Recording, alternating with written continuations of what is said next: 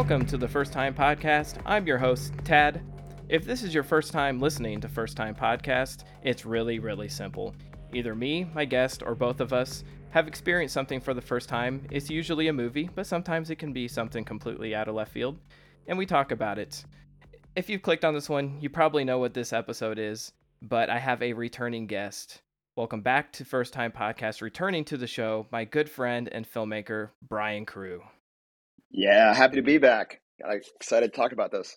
I was sort of looking back, and it. I think last year's Oscars were pushed back a little bit because of the obvious, but um, it's been just about a year since we uh, we did an episode, and I should have you on on a non-Oscar episode so we can watch something that's not Absolutely. hi- highbrow and uh, you know have you on here for a million movies because it's you you have the biggest task as far as any of my guests. Um, you know, I usually have people on for one movie, and there's like f- over fifty. So um, I, I really do appreciate you agreeing to do this a second time. It wasn't too traumatizing the first time, so uh, you you came I mean, back for to- seconds. I try to watch all the Oscar nominees anyways, so this kind of gives me a little focus and a little purpose. It's like, okay, we're actually recording. I have to sound like I know what I'm talking about with- other people listening. So it, it gives me some good motivation to finish off this list, which is always something I want to do. Yeah, I, I was super glad you agreed to come back because I got so much great feedback from last time. They're like, holy, oh, Awesome. they had no idea about a lot of the politics that go on behind the, the scenes and how the other award ceremonies sort of match up. So I think a lot of people learned a whole lot from that last episode. And usually people don't learn things on this podcast. They, they learn what movies I like and don't like, but they don't learn a whole lot about um, the actual process of things. So I think uh, you really do bring an awesome insight to this. Oh, thank you so much. I'm, I mean, I'm, I'm happy to share the, the nerd trivia running around in my head. It's, it's, it's good to get it out. so last time I had you on, which I said was a little less than a year ago, you were in the, the post on two of your short films. Um, I I sort of know where they stand now, but I guess you, you have some pretty big news about one of them at least, and um, I I'm just curious about the second one. So maybe uh, talk again about what both of these films are and where you are in the process. So uh, right before the pandemic, literally like about a month before it went down, um, it was I think we started production on February 16th.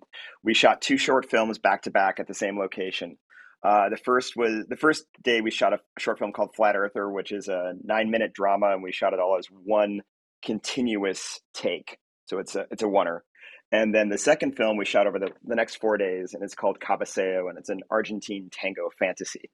Um, and so we went into. It's funny. I, I we finished the shorts. I went right into a friend's wedding that I was the best man at, and then right as I was coming back from the, literally before I could come back from the wedding, the pandemic hit, and so it changed our post production schedule and our you know our plans. It changed everyone's plans. When we came back, we had to finish post in uh, quarantine basically, and since my producer and I really had no interest in finishing or in screening the films for uh, a virtual audience in festivals. A lot of festivals were doing virtual screenings. We really wanted to show the films in theaters, so we we kind of we dragged our feet a little bit in post production because there just wasn't a deadline. But uh, thankfully now, uh, in person film festivals seem to be coming back, and Cabeceo, our Argentine tango fantasy film, is going to be coming uh, having its world premiere at the Phoenix Film Festival on April first, and I'm going to be there with my producer Matt Kyle, our costume designer, and our star choreographer Jennifer Berry. And really looking forward to that one. And right now we're racing to finish Flat Earther, which you'd think would be an easier task because it's all one shot and it would require no editing, but it actually has an intense amount of uh, visual effects because there's a green screen element on a TV monitor that's the visual effects artists have to track because it's handheld and so it's constantly moving and so it's a lot of what we call keyframing to make sure the TV picture stays in the screen where it's supposed to be to match all the movement. And then uh, there's also some production gear we had in the shots because it's all one shot. We just couldn't frame everything out properly. So we, we knew we were going to paint it out. So we're racing due to that. And hopefully, first week of May, we may be premiering at a film festival in the Midwest. I can't say which one because it might not happen. Okay.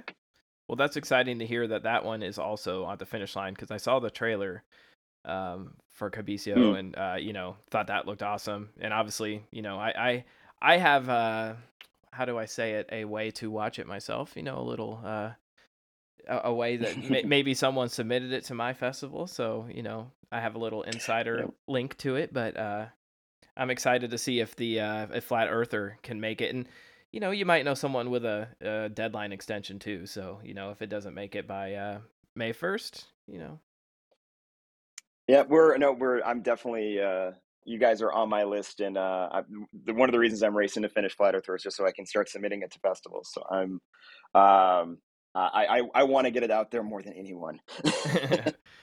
no, it sounds like quite a bit of uh, post on that one. Um, I don't envy you because I know that can be a nightmare.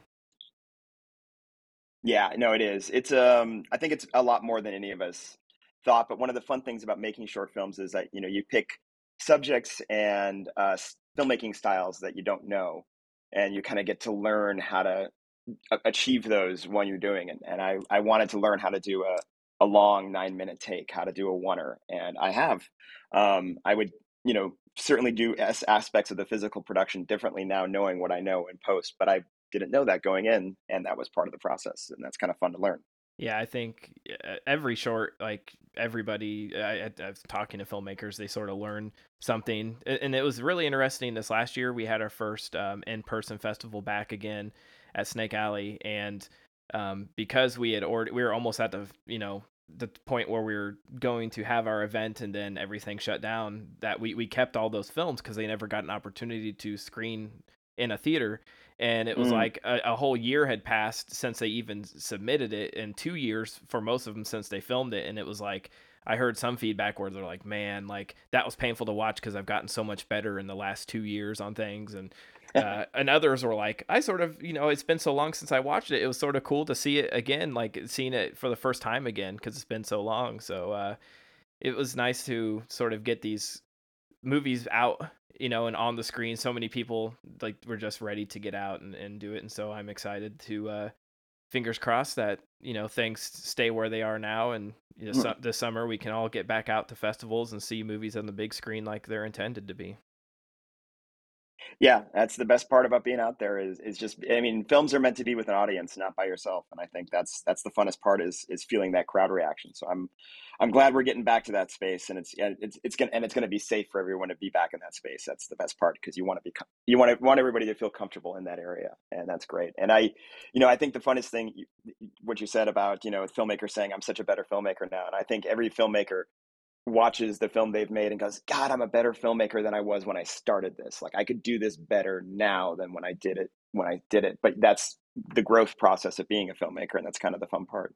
yeah you you don't want to have the uh, george lucas effect where you just keep going back to your film and then changing things but uh yeah i i uh I, I was just so happy to sort of and luckily we had at the capitol it's 350 seats and uh you Mm. know enough room for everybody to sort of spread out and um, you know we're very fortunate to have a big theater where a lot of festivals are in smaller s- several smaller rooms and just wouldn't work that way and i, I tried to attend a few virtual fests and um, I applaud the effort of, of festival directors who Mhm. were who were trying to make that happen, but I just could not. uh, You know, it's cool to see movies, but it's like I, I really I miss the interaction. It's all it just sort of made me appreciate in person festivals so much more. So I was like, yeah, we're not doing it until we can do it in person. So, uh, yeah, Yeah, I'm, I'm happy to makes have a it lot of back. sense. Yeah.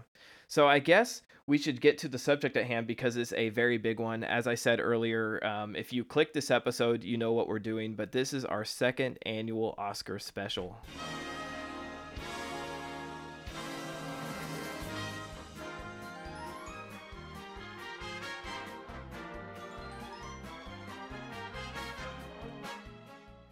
So this year, I decided after last year, I was like, maybe we should go in the order that the actual broadcast went in 2021. I, I think it changed. Does it change every year? You would know this.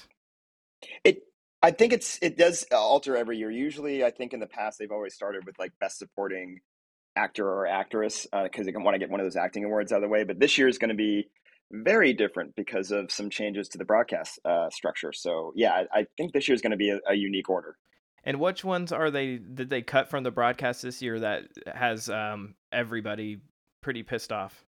Yeah, I think it's let's see here. It is uh, it's the three short f- film categories. I believe production design, editing, uh let's see here. I There's think a couple other ones. editing was one that people were really upset about. I mean, obviously all of them sh- should be broadcast, but editing is huge. Like I can't believe they're they're just cutting that from the broadcast. That's wild. Yeah, I think it's it's the idea is is that they're not cut from the broadcast, and this is this was kind of a part of the problem of the clickbait headlines that kind of came out with it. Is the idea is is that the red carpet starts at four and the and the broadcast starts at five.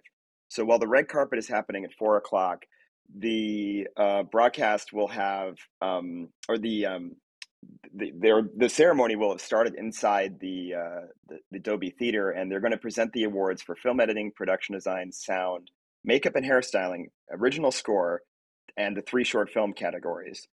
They will tape those, and then during the broadcast, they will replay the tape of the broadcast or, or of the uh, presentation of the awards. So they the awards are not so much cut from the broadcast but they're going to be presented on um, as a tape package rather than an actual live.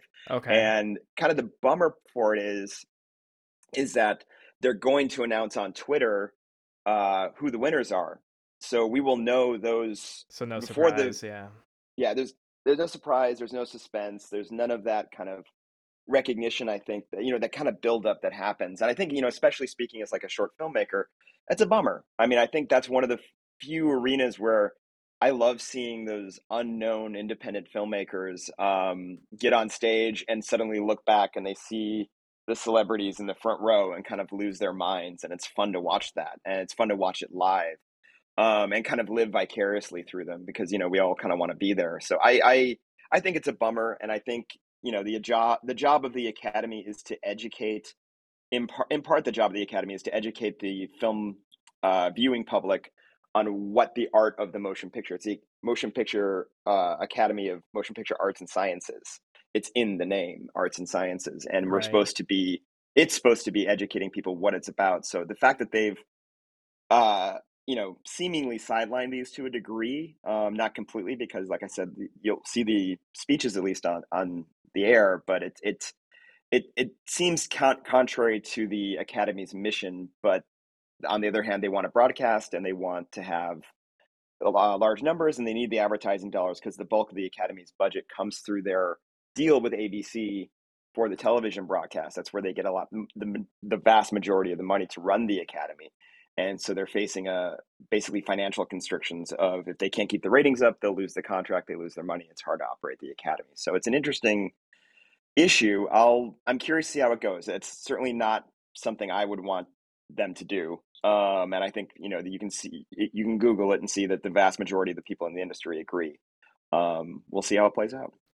Yeah, I mean, I, I can sort of see. I, I I really didn't know the financial like that they depended on that um, advertising for the Oscars. I assumed you know ABC shows it, ABC gets advertising, but that's interesting because I think people are quick to jump, and uh, I mean, even I just a few minutes ago before I knew the whole story was sort of like, uh, you know, it's a balance between the general public watching this thing and, and getting ratings versus who versus you know playing this for the people in the industry you know? And uh, it was interesting like i think seth rogen came out and sort of said like i don't get why normal people would care about the oscars. I don't care about like the car awards or whatever you know? Whoever wins the safety awards every year whether it's ford or toyota or whatever he's like why do why should we expect the normal uh public to give a shit who about these awards but I've also, you know, I, I talk to a lot of people who just do not watch these these movies and are like, you know, what Mhm. if? I mean, I think it was last year or the year before they were talking about doing that popular movie category, which backfired. Um, I, I sympathize with them because they have this weird. They have to find the balance between arts and education and getting viewers, and you know, it's and it's interesting that it's financial. Of course, everything comes down to money in the end, but uh, it's like I just wish more people would watch it. But you know, I understand why my friends who've never seen any of these besides what's on Netflix, you know, I I, I think out of everything on this list, I've uh, the one I've heard most about is The Power of the Dog, and I feel like that's just because it's on Netflix. So Yeah, well, I think that the Netflix issue is part of the problem. Is that we're in an era where I don't think people. I think the the lines between streaming and TV and motion picture are blurring, and kind of what qualifies as an Academy Award potential is odd. um, and that that is is hard to uh, I think for the public to kind of cheer for. I think there's so many movies. I think there's also too many award shows in general. Yeah. Um, and I think so. I think the value of the Oscars has been uh, degraded, but I also think the the um, the Oscars have fallen in on their own snobbishness. It this the way they the way they pick the awards and what is and doesn't qualify has changed. Like there was an era where Rocky could win Best Picture, where Star Wars was nominated, where the Lord of the Rings films were nominated, um, where we nominated popular films, um, and that has that's really dropped away. And the idea of doing ten Best Picture nominees, and this year they forced the ten picture. Before it used to be it was for a long time it was five nominees and then then for a while for the past 10 years since the dark knight failed to get, get a nomination in 2008 they switched to you can have five nominees guaranteed and then if there's enough votes you can have up to 10 they never quite got to 10 this year they forced the 10 hoping to get a popular film in there and, yeah. and they they really quite didn't. Um, and i you know I, I love the idea of the best picture nominees getting attention to films like belfast and coda and don't look up and films that people maybe not would have seen otherwise. But you got to throw in, you know, I don't, I you know, maybe Spider-Man: No Way Home was worthy, maybe it wasn't. But I mean, I love the film, but um, you got to throw something in there for the public to kind of because they, they look at that list and like I haven't seen anything. But if they look at the list and say, oh, I've seen three of those, mm-hmm. then they're mm-hmm. more likely to kind of they have a they have a little more stake. They have feel like they've achieved something. Like right now, the majority of the people probably look at that list and go, "I saw Dune." Right. Yeah. and uh, and that that's unfortunately is it. I remember a few years ago when the uh, Bradley Cooper like uh, what he played like a soldier or uh, the sort of controversial uh, military guy. I forget the name of the yeah. movie.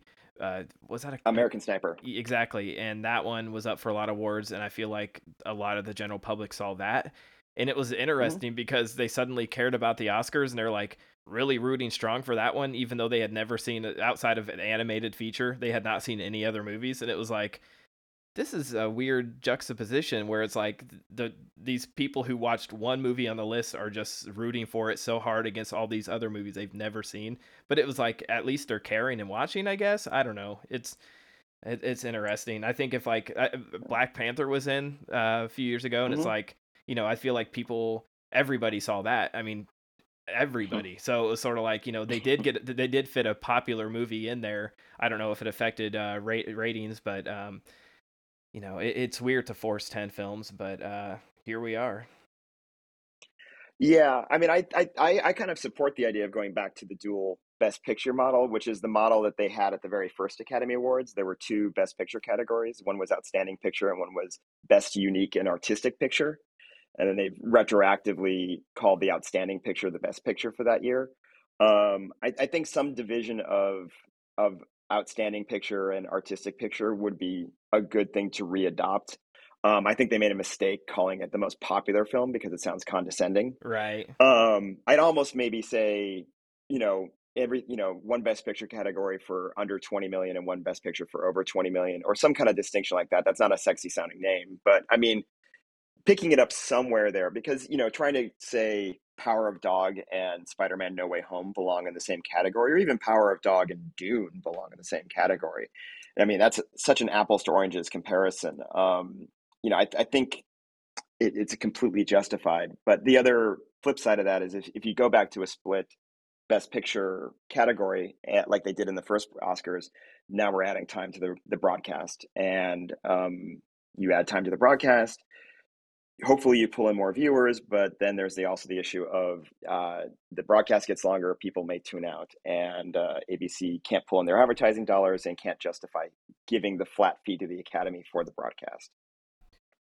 Man like that sort of just blows my mind like now that you mentioned like it comes down to the advertising stuff. I mean it makes sense but i just i had no idea that's sort of what was affecting it. I mean obviously a longer broadcast you're going to lose people because they feel like it drags on uh, mm-hmm but I mean, longer broadcasts, more ads. I don't know, but um... yeah. Well, and it's also an East Coast West Coast thing. You know, oh yeah, like the, for sure. Here, I, I'm giving start times. The red carpet here in LA, it's four o'clock, and the broadcast is at five o'clock. Um, add three hours to that, the Oscars aren't starting till 8, 8, 8 p.m. on the East Coast on a Sunday night. yeah, ends at midnight. Yeah.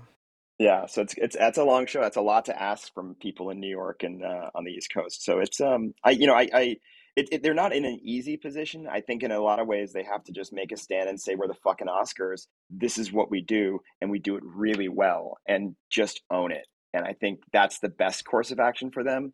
But they do need to find ways to open up, you know, for the uh, for the for the popular films and make it accessible to people with the films that people have seen and not feel like they're talking down to the general public because that does occasionally happen and i think if you acknowledge the popular films while also honoring the more artistic films you'll get the artistic films the eyeballs that they want and i think that's really the goal is to get people excited about the movies and i think the oscars are kind of failing in that and these are all fantastic films that everyone should see but um, you know if you if you start condescending to your audience, you're not going to get there. You're not going to get them over. You're not going to win them over. Right. I mean, if you try to tend to the general public, you might lose those viewers that you, the, the only people that are watching it right now, you know, like people like us, mm-hmm. just uh, movie fans and lovers that do watch it, you start throwing in stuff just to, to lure in people and suddenly you're losing your original fan base too. And, I don't know. I, I don't like I said I don't envy them trying to figure this out. They've been trying to figure out for years now. I hope they eventually get back and you know get some get a decent amount of viewers so that we can keep this going because I don't want it to just sort of disappear off of the air and maybe make it just streaming. I don't know. I hope you know it never comes to that, but I hope not. And I think we're gonna we're we are building momentum. I think these are the 91st Oscars I want to say, and so we're I'm hoping we kind of can build some momentum and some uh, to the uh, the 100th Oscars, and I think that would be that's such an incredible idea of having a hundred of these ceremonies and uh, such a long history now. It's it's quite the institution. It would be a shame to lose it. And um, I, you know, the Academy just opened a museum here in Los Angeles, and I, I can't. Um, they're they're not folding at any point in, in the process. hopefully, they're growing and they're learning, and there's going to be a leadership change this year as one of their directors, Dawn Hudson, exits. And so I think she did a great job of uh, expanding some things in her time, and uh, hopefully the next uh, generation here will pick it up and take it even farther. Yeah, that'd be great. Uh, I guess just to uh, get rolling here, we should go with yeah, the first one. Should, and I was talk uh, about some movies. Yeah, well, like I said earlier, I'm I'm going this year in the order that they were last year. They won't be the same as they are this year. Um, it's interesting. Like when I looked it up, I, apparently, and it doesn't, it shouldn't surprise me, but there was betting lines on like what order they'll put these in. Last year they switched up things, and and it I, I guess like you know people who yeah. are betting will bet on anything, but they they switched it totally. up and it changed things uh, quite a bit. But um, just to switch things up, we're going to go off of last year's. Um, and, and, again, we're recording this, and this will be dropping before a week before the Oscars. But um, you know, listening on this, listen to Brian, not me. Listen to Brian, and and uh, you know, use that for your uh, Oscar pool at work or wherever. And uh, I think you'll be in oh. pretty good shape. Last year, I I tried to keep up with you. I'm like, I'm just gonna listen to Brian this year, and uh, that that's how I'm filling out my ballot. I mean, I, mean I, I generally, on average, will somehow miss five.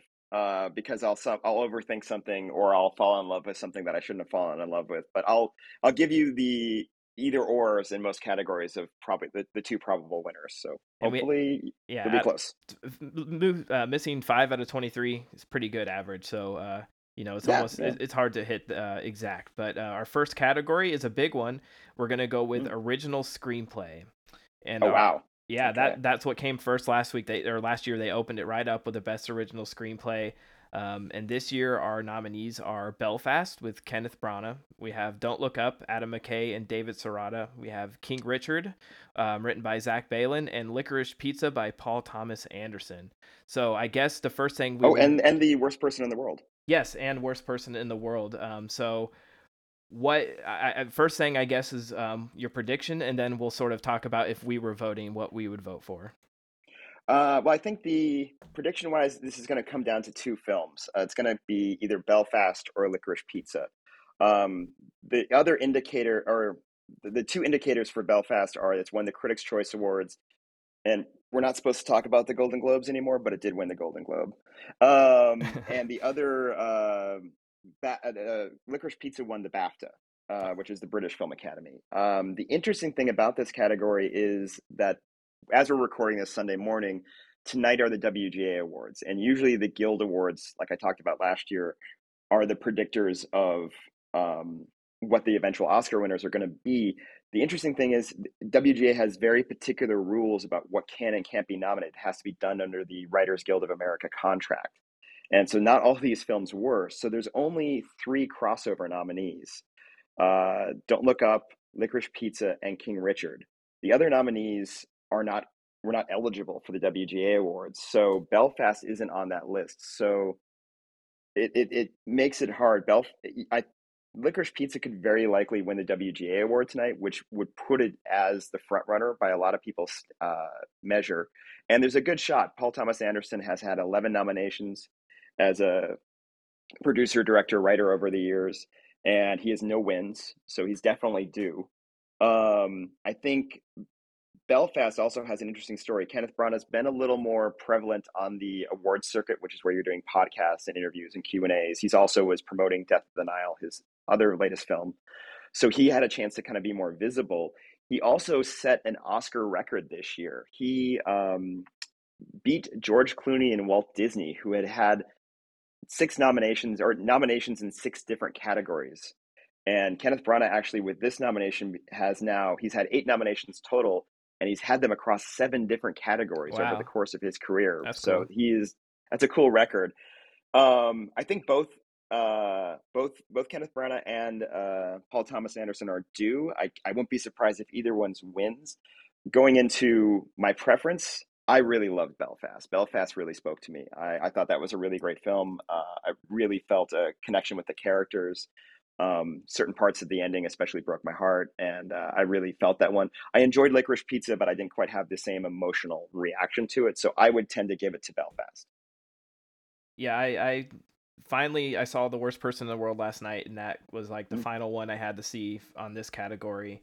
Um, loved them all. Uh, it's funny because I listened and, and quick little side story, sort of funny. I was listening to um, High and Mighty, a podcast, a comedy podcast, and mm. the host of that, um, Jon Gabrus, a comedian, he, he just a hilarious side story um, related to King Richard. He was he he did his Oscar episode last week, and he told the story that he had an old friend he knew from when he worked at VH1 as like a stagehander or someone that just like helped out PA something, and uh, he had a friend, a female friend uh, that had just moved to LA that like maybe this time last year and uh, she was like, "Do you want to go on a double date with me and my my husband? You never met him." It's like, "Sure." So they go out to eat.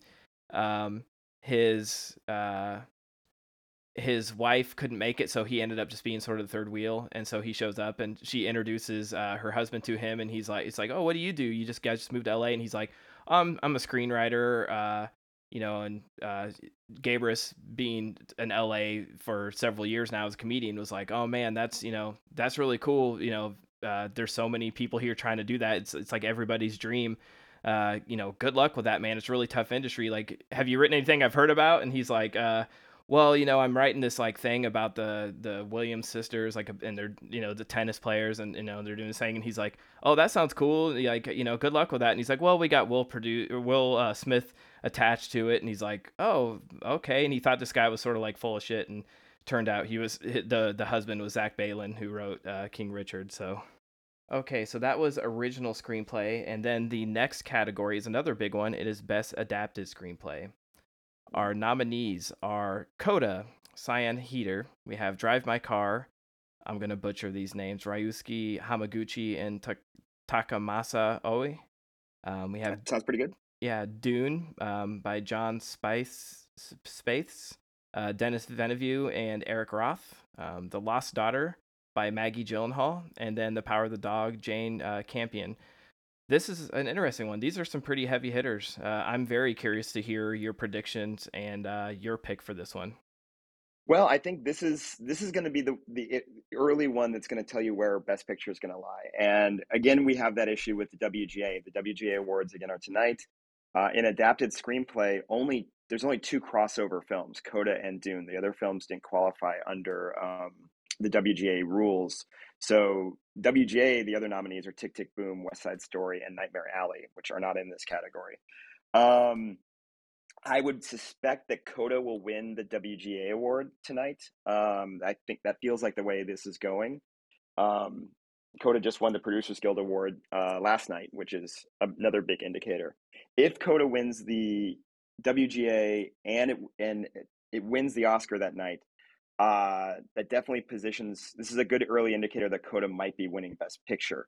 Um, if Jane Campion wins for Power of Dog, um, and she won the Critics' Choice Award, Coda won the BAFTA Award, the, the British Film Academy. Um, if if if she wins uh, for screenplay for Power of the Dog, uh, that's an early indicator that Power of the Dog might be winning Best Picture because I think she's uh, a good shot for director. Not to jump too far ahead, but um, I think it, it's going to be a toss up between those two, and we'll learn a lot about how the night's going to play out from this category.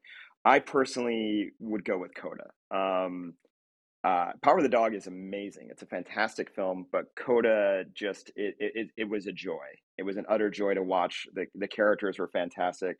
I think I had tears in my eyes most of the movie. Um, it just I just really felt that movie. Um, kind of in the same way that uh, with Belfast, where I just was really emotionally involved in the film um, and not like intellectually thinking, "Oh, that's cool. That's really good what they're doing there." Like Coda, I was feeling it the whole time. So I would give this to Coda myself.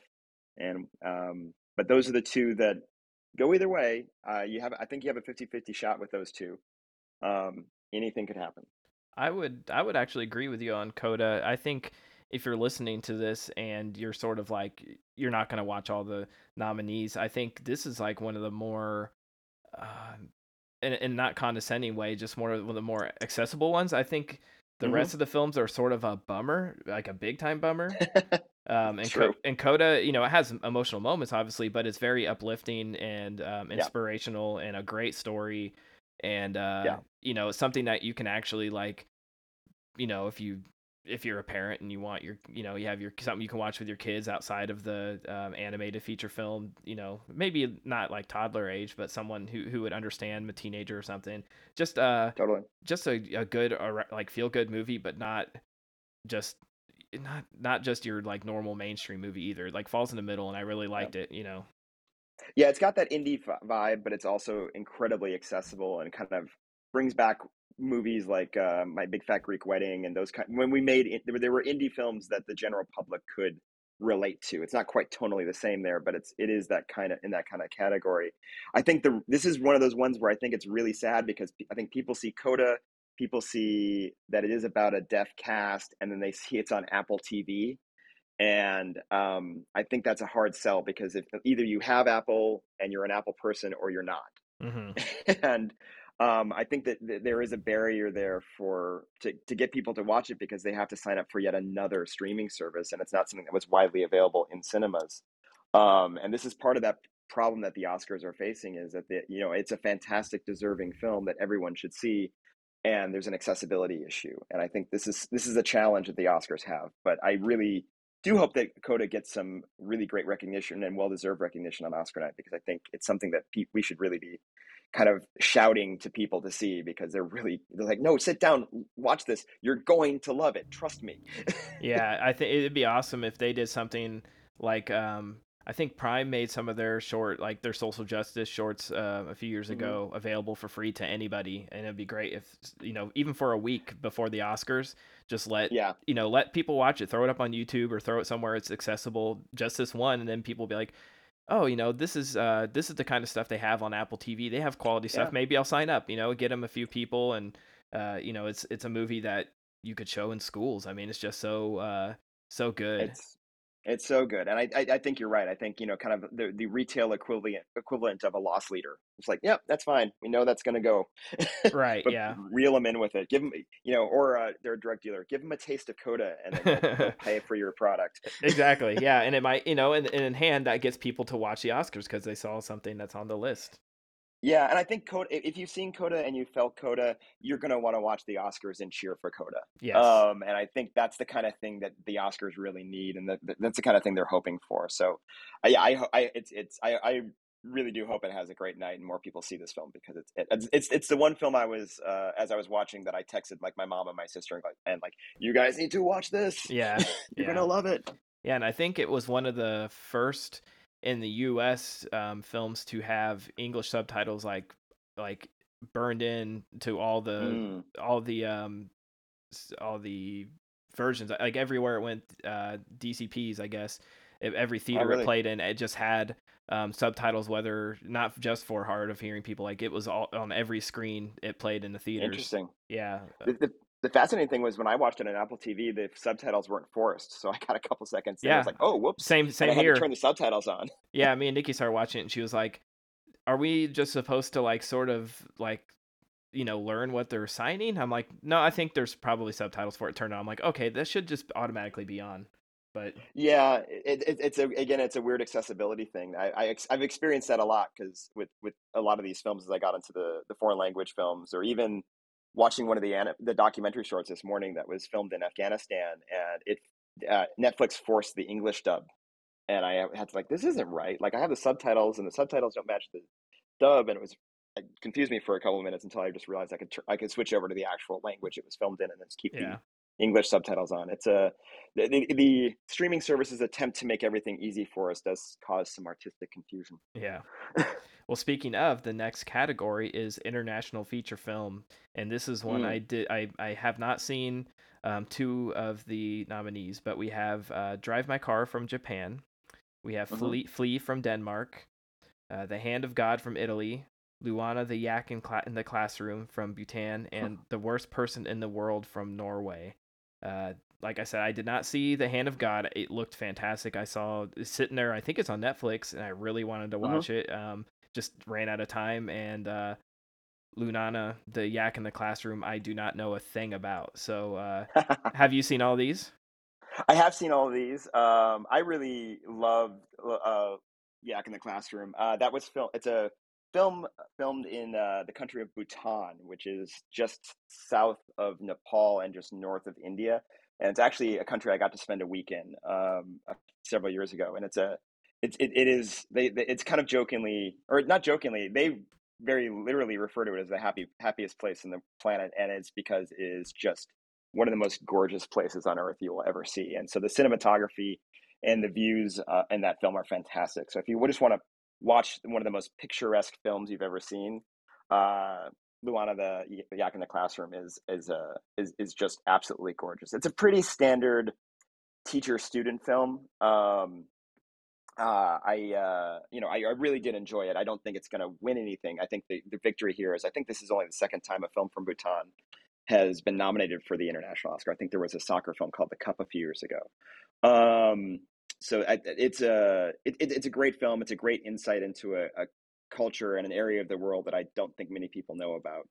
Um, Hand of God is a Italian film, Italian family film. It's about a it's really about the director's life. Um, it was something he was inspired to make after watching um, Alfonso Cuarón's film um, Roma, and um, lost the name Roma in my head there for a second. Got it back. um, and uh, it, it, it's a very fun, vibrant film. Uh, I think there, there's definitely a, a European sensibility to that that I think will have a couple things that shock American audiences. Um, and it's definitely told in that other and another kind of you know cinematic language that American audiences aren't quite used to, which is kind of the joy of watching these categories.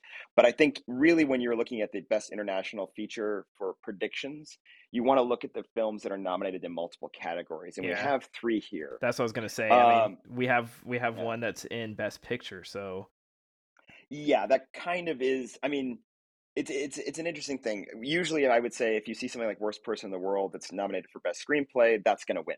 But you have Drive My Car, which is nominated for also Best Director and Best Picture. And when only one of you're one of only five nominees nominated for Best Picture in another cat in Best International Film, you kind of already been declared the best right. picture and and drive my car has won the bafta the critics choice the golden globe it has every indicator I, I would say this is one of the few categories where i'm like there is i mean just check drive my car it would be shocking if it did not win because it's just got so much momentum behind it Well, I was sort of rooting for another one that's uh sort of similar. There, Mm. there's some there's some joke there, but it did not qualify. It was on the short list, but Titane was uh Oh, really? something I watched that for our like uh year-end horror episode and I was like this is Right. on the That's- short list. Uh, this is interesting. A different, you know, we have drive my car and I guess screw my car with Titane, and uh, it didn't. It, Yeah, that was- it didn't make it the list. Palme d'Or, right Yeah, yeah, and uh. You know, I was sort of bummed that it didn't make the list, but um, what I saw of Mhm. this. What what did you think of uh, Drive My Car? I was, I, I mean, I thought it was great, but I was sort of surprised to see it in so many categories. I mean, it is it is one of the it's an absolutely fantastic film. The performances are great. I think uh I think probably the reason you're seeing it in so many categories is because of its dedication to diversity in language. For those who don't know, the film is about uh, as a, a, a stage director as he's grieving for the loss of his wife, stages a new play with some students, and his style is to do a known play. In this case, it's from it's one of Chekhov's plays, and he casts uh, an, all actors from different countries who speak different languages and allows them each to perform in their original language. So you have somebody from Taiwan, somebody from China, somebody from Japan. You have a uh, person who's deaf, and they all are learning how to react to each other and communicate with each other despite these language, uh, you know, uh, restrictions. And it's and it's a really fascinating film. It is just paced in that very kind of Japanese way when they're doing a film, you know, not in a Japanese anime way, which is very intense, but in this case, it's a Japanese film about dealing with grief. And they allow themselves the time to linger on shots. It's not fastly paced. It's three hours. It it does feel it's three hours, but it's a quite a cathartic journey. Um, it is just certainly not in a language that I, not in a cinematic language, um, visual cinematic visual language that I think most American audiences are used to watching for, and probably a vast majority of them don't have the patience for. Um, and I I haven't seen Titane, but I know that is quite the opposite and yeah, quite intense and quite I've seen the trailer and I was just like, whoa.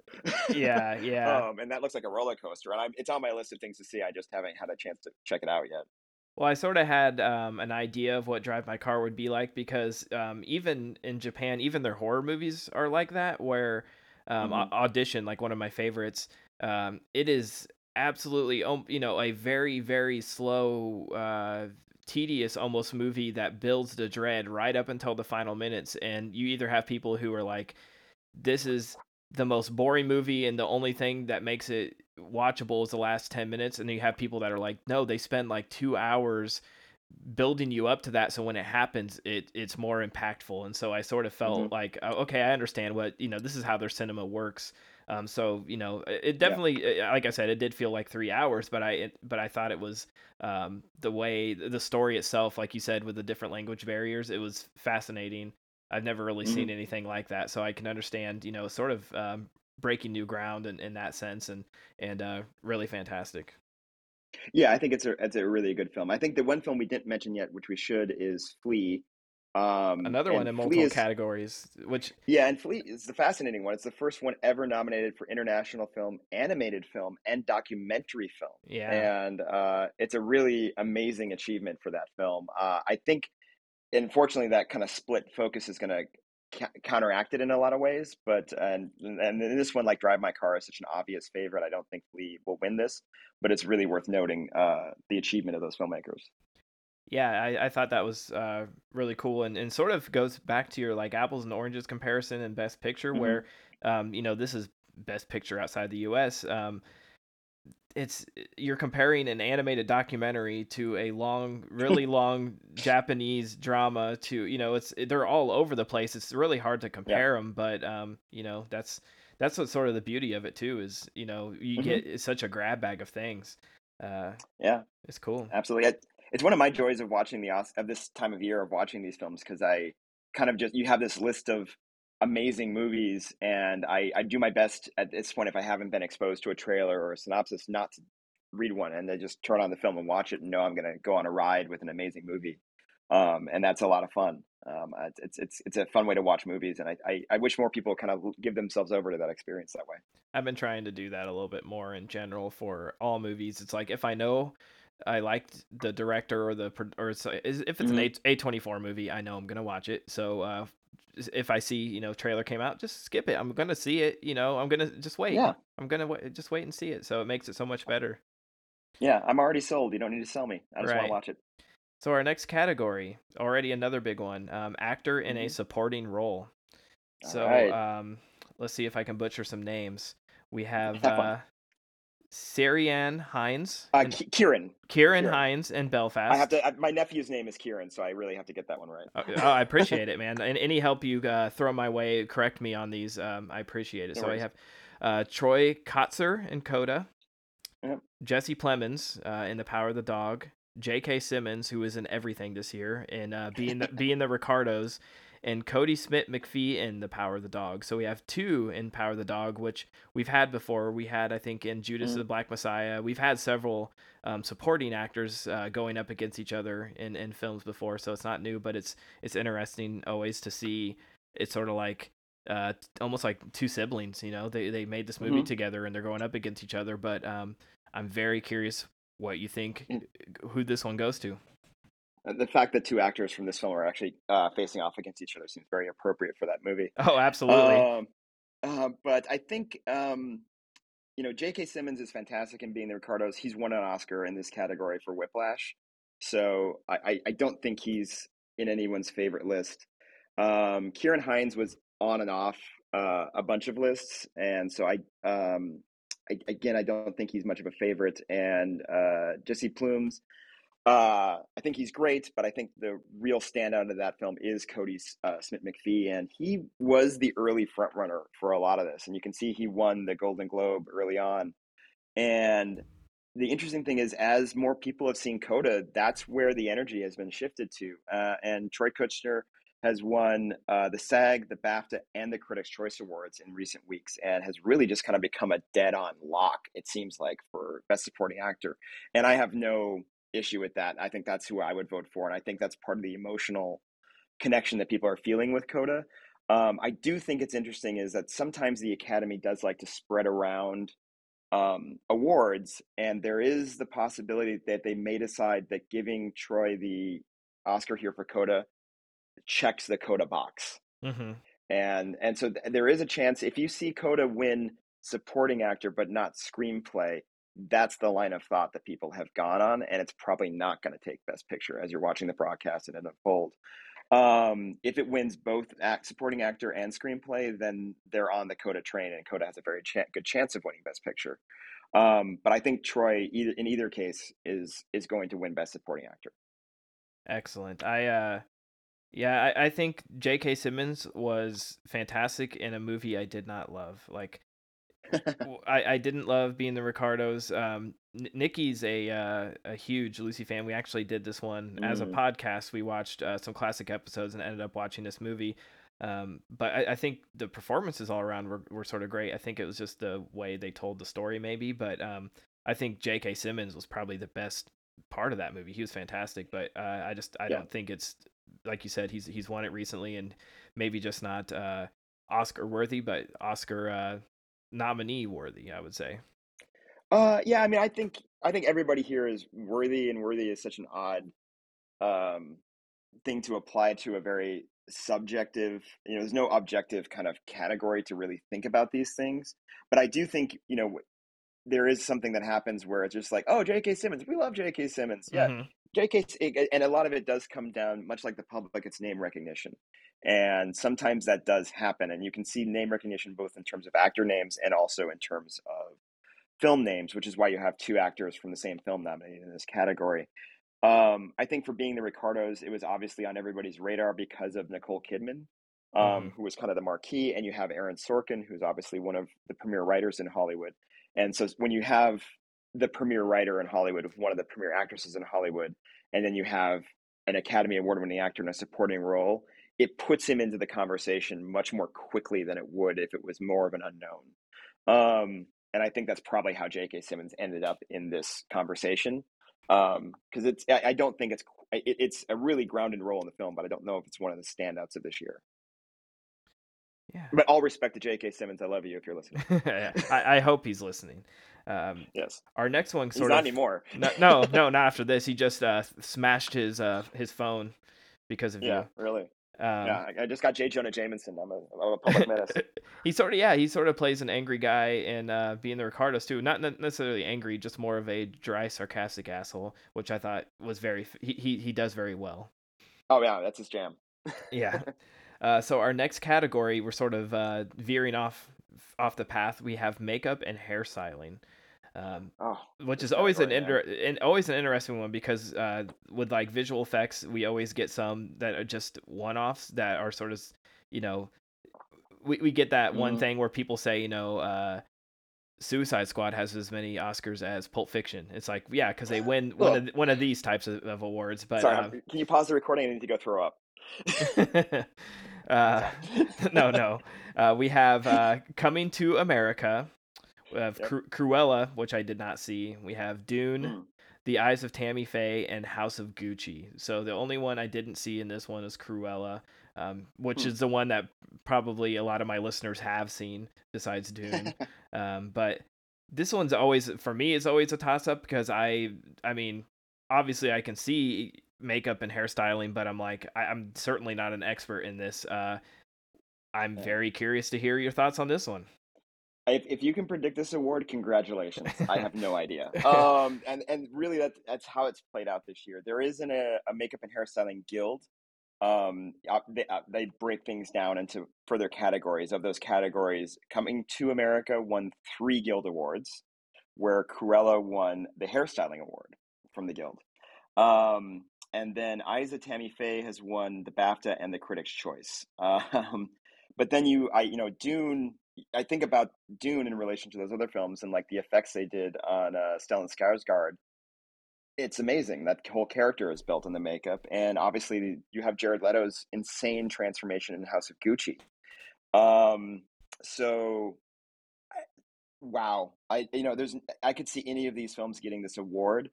Um, I think if House of Gucci would have had a better shot if Jared Leto had gotten that Best Supporting Actor nomination, which he did not.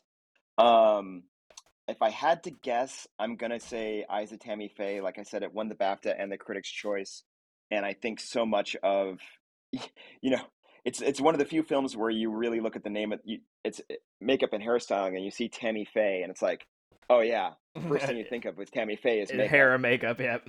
It's hair and makeup. So I, I think there is going to be a bit of that with there, and I think it's such a, and I think Jessica Chastain is a front runner in the Best Actress category, which we'll get to later. So I think those two things do become tied.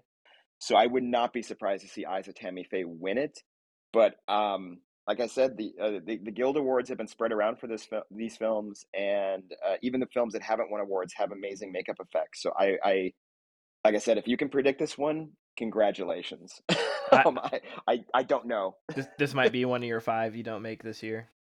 It's very much um, like I said. I think on my ballot, I'm going to check Eyes of Tammy Faye, but this is definitely one where it's it's it's a toss up. There's no, I I- don't have a good indicator to predict this because it's all spread out.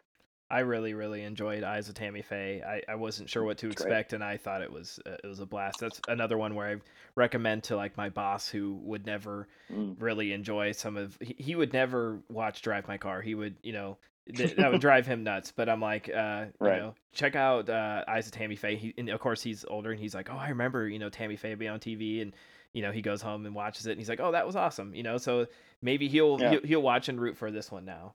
Um, Yeah, I mean, I was in grade school when that whole thing was playing out, and I remember it, and so it, this was fascinating to kind of like, oh, that's what was happening. Ah, Yeah, yeah, I thought it was really good. Um, in sort of the same vein, we'll, our next category is costume design. Another one I Mhm. will not be able to predict. We have Cruella. Is it um Cy- Cyrano? Cyrano? uh, Cyrano, Cyrano. We have Dune. like Cyrano de Bergerac. okay, Dune, um, Nightmare Alley, and West Side Story. What do you think? Uh, well, again, I'm, I'm looking towards the previous award shows and the uh, the guilds. Um, interesting, the uh, costume designing guild. Everything has a guild in LA. Um, Coming to America, one for contemporary film. Uh, they they divide their categories up by period, fantasy, and contemporary. Okay. So a non-nominee here, Coming to America, won contemporary. Dune won their fantasy award, and Cruella won the period award. Uh, Cruella also won the BAFTA and the Critics' Choice Award, and I think it has the edge here. It is the one. All these films are obviously amazing uh, with their costume design. Um, they're all they're, period films. They're fantasy films. They all did amazing jobs. The costumes are helping tell the story in each one of these, but Cruella is the one where it's about fashion. It's about two fashion designers dueling. Um, and that's an important part of the story. So I think I would give this to Cruella. I think that has the, the, the biggest edge, and certainly when you add it, factor in the BAFTA and the Critics' Choice Award, it has the most award recognition in the group. Excellent. I uh, like I said, all the ones I saw in this category, I really thought fantastic. Uh, you know, mm-hmm. Nightmare Alley was really cool, but it, nothing really over the top. Um, yeah. But maybe that sort of, uh, you know, you don't have to go over the top. It, you you did what you needed. So, uh, you know, again, West well, Side Story was very good. You know, it was locked in that time period perfectly. So, yeah. Mm-hmm.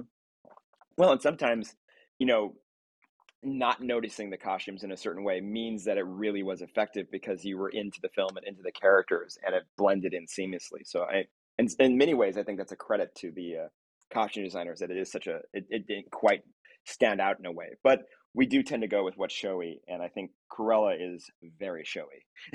Well, it's sort of surprising to me that uh, Coming to America didn't get over here either, because the costuming in that was beautiful too. I didn't love the movie, but uh, yeah, you know, just the the costuming alone of that culture is awesome. Yeah, and it's it's a um, ah, damn it, I'm blanking on her name, but she she just won the Oscar for Black Panther. Okay, and she is I, I believe she is one of the and I, it's killing me that I can't remember her name. I'm looking it up right now. Um, she also I think is the first costume designer to have a star on the Walk of Fame.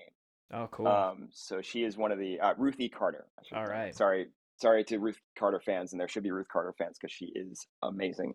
Um, she is definitely one of the premier costume designers in uh, Hollywood. I think really coming to America here was just hurt because Paramount sold it to Amazon and it did not premiere in theaters. And it was back in March of mm-hmm. it was over a year ago uh, that it came out. So I think so I think it did kind of lose some momentum just in that vein of it's a streaming movie. It wasn't quite as good as the original. It you know I think I think there was some being a sequel eh, in sometimes general, the, yeah. Yeah, sometimes I think the quality of the movie does in in these categories does impact it, and eh, I think it was that's probably just what made Coming to America harder to break through. All right, so our next one is a really big one, and again, I'm following last year's, and I was I don't remember them going in this order, but apparently they did.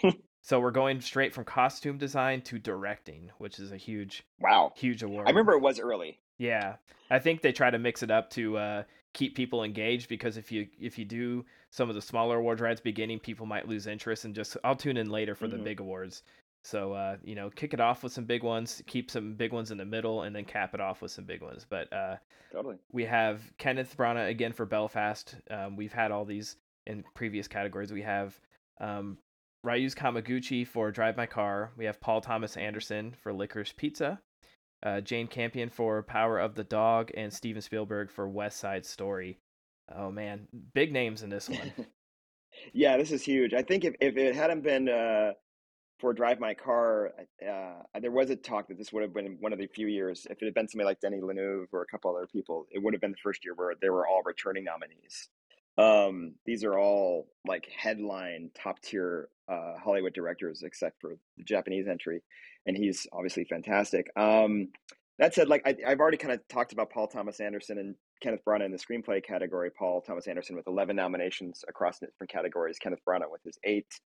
Um, you know, so th- those are definitely people who are due and have a possibility. I think Drive My Car here is the award is being nominated in this category, and everybody knows that Drive My Car is going to win international feature. So I think that it's it's an easy one to say is not going to win here. And Spielberg has won his Oscars.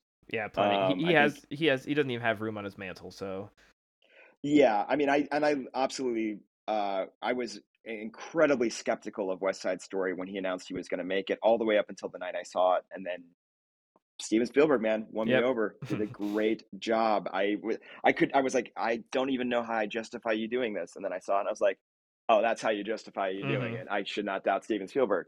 Um, but uh, this category belongs to Jane Campion. Uh, she has won the Directors Guild, the BAFTA, the Critics' Choice Award, the Golden Globe. She has won every indicator leading up to this that she is going to win the Oscar. The only thing that could hurt her, the only thing that's going to get in her way is at the Critics' Choice Award, two days, uh, this was last, a week ago today, uh, the Sunday before the Oscars. This was two weeks before the Oscars happened, but it was also the Sunday before Oscar voting started.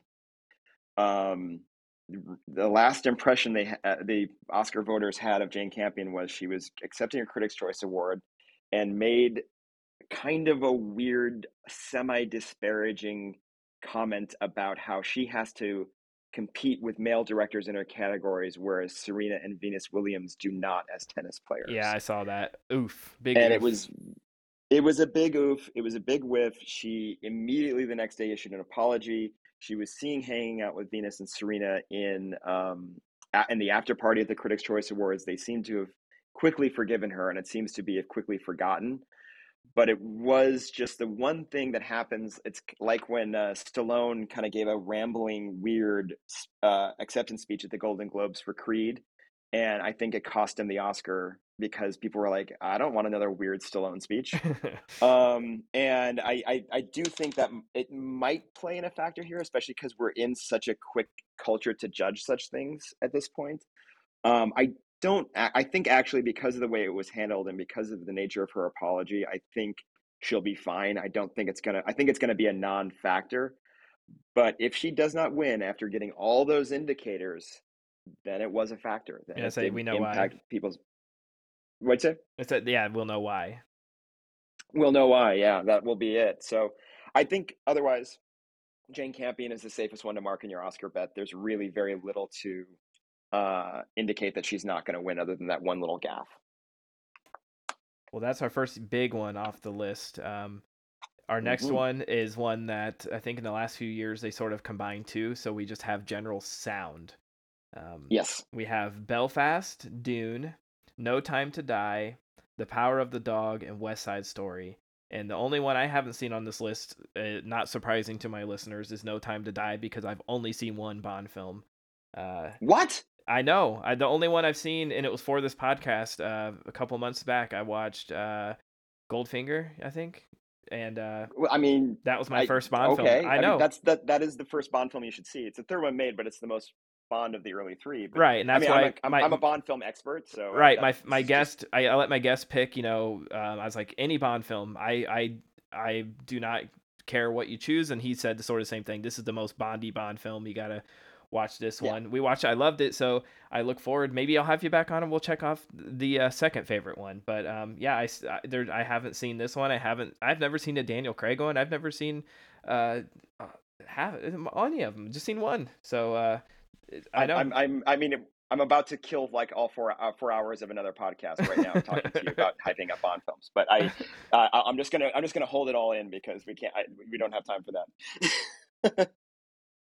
Uh, I mean, this is a you know I feel bad for the sound category. You know, two, a couple years ago they allowed themselves to go from two categories to one category, and now the Oscars have taken them off the live broadcast too. Like they just uh, uh, how how much how, how how much concession has the sound department dealt with for the Academy Awards? They've really of all the branches of the Academy, they've they've borne the most. Uh, the, the, the biggest burden of of trying to keep the ratings up. I, I really feel for them. Um, it, this is a hard category to predict. There are, of course, a lot of um, guild. There, there are actually two sound guilds, um, and they tend to divide their film, their categories up more diversely. Obviously, there is they they think like Dune won uh, best effects editing and foley.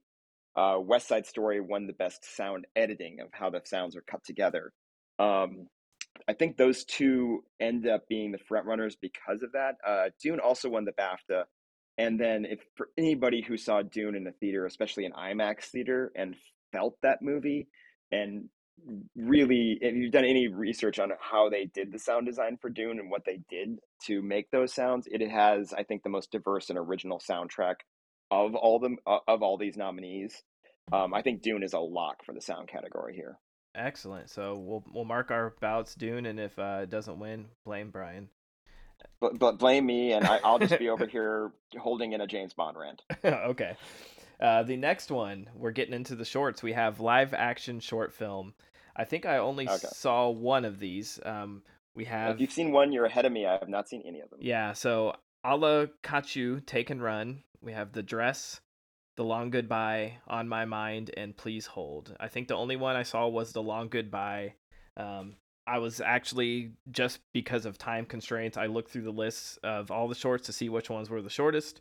Um, and mm-hmm. Riz Ahmed was in this one. I was like, oh, I gotta check that out. Uh, really good, but I like I said I I can't compare it to the other, so I really have no base on this one.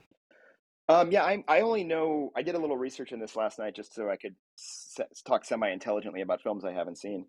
Um, obviously, The Long Goodbye with Riz Ahmed is uh, an interesting one. I think he's had an incredible year, uh, a couple years here. He was nominated for Best Actor last year for The Sound of Metal, and he's an executive producer on Flee, the film we were talking about earlier, that's nominated for International Feature Documentary and Animated Feature. So, I mean, I think he is, and he is one of the two uh, on the short film category. You can only have two nominees, and he is one of the two nominees on The Long Goodbye. So he could win an Oscar here for Best Short Film.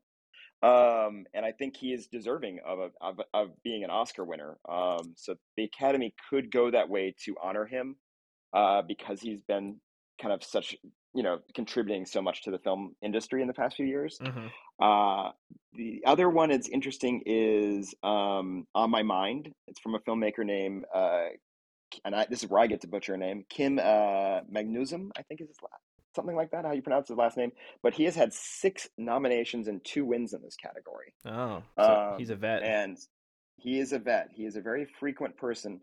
Uh, but I, the predictors, and I, I just went through IndieWire and Golden Derby and a couple of the sites that like to predict the winners. They seem to go with a film called Please Hold, which is the only U.S.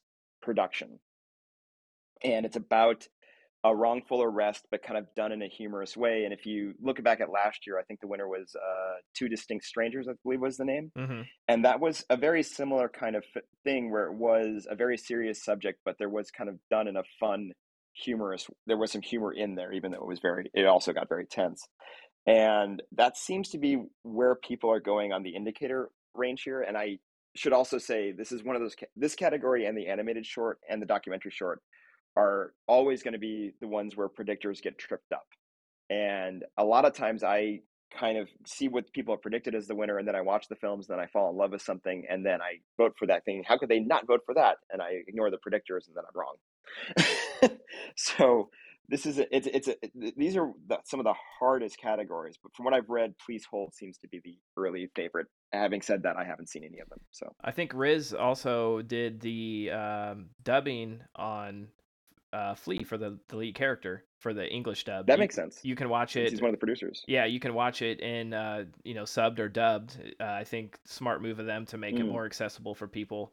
Um, and I saw that Riz did the uh, dubbing of the lead, and and there was a little bit of controversy there um, because he's not the uh, you know people are saying well he's not the same uh, race as the the lead right. who's telling the story, and you should only watch it the dubbed version because he's telling his story. And I don't know, um, mm. it, he's a producer. I'm I, sure he talked to the people and and oh, got it cool with them. You know what I mean? Like he, he is done tastefully. I'm sure with permission. Yeah. So. Uh, it it seems like it's done with permission. He's one of the producers. He's one of the voices trying to get the film out there. I, I watched it subtitled actually because uh, I just prefer to watch things in their original language. I'm snobby like that, but um, uh, I, you know, I, I don't know. I, that, that, sometimes I feel like people are reaching for a controversy. Oh, and, oh yeah. Um, I, I, I think, um, in, in the vast history of, uh, you know, do you have, uh, if, if it's an American film going to Italy and you have an Italian actor dubbing an American character into Italy,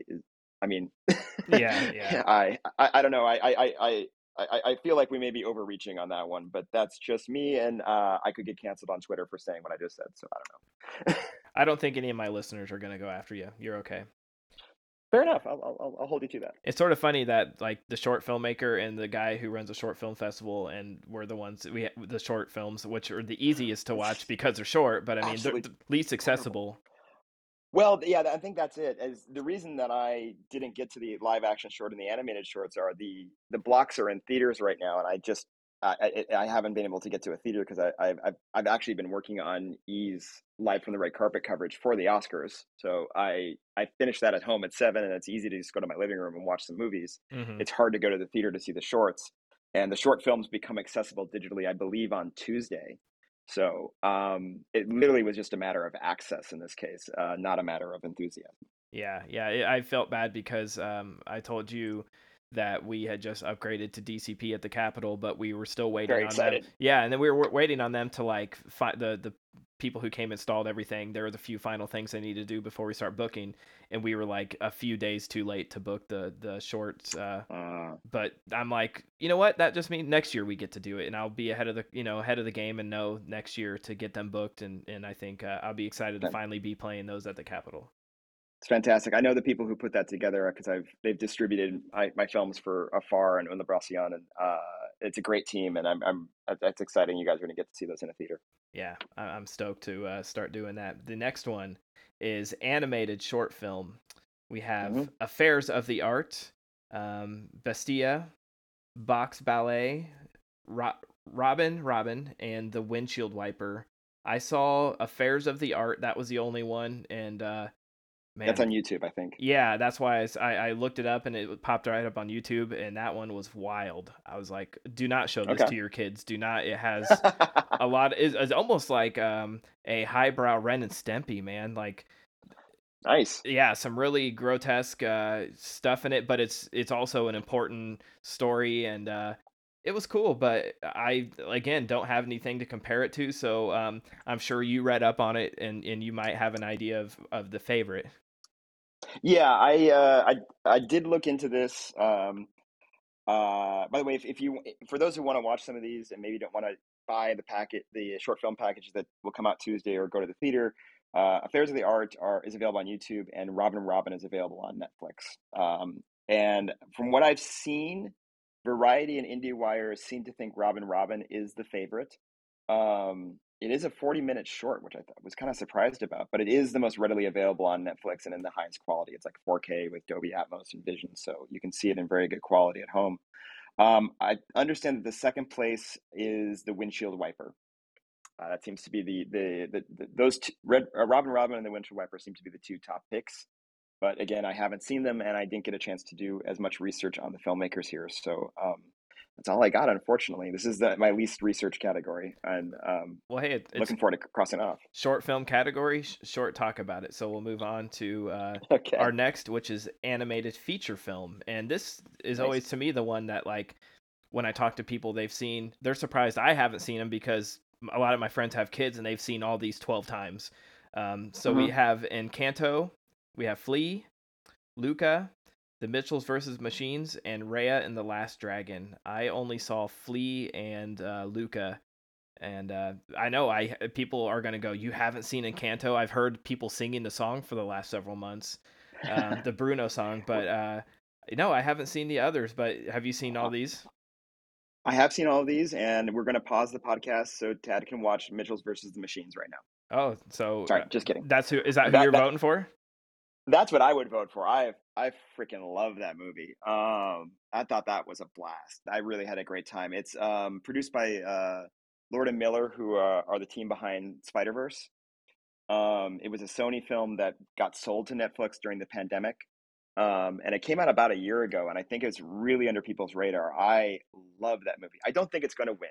It's just what I would like to have win.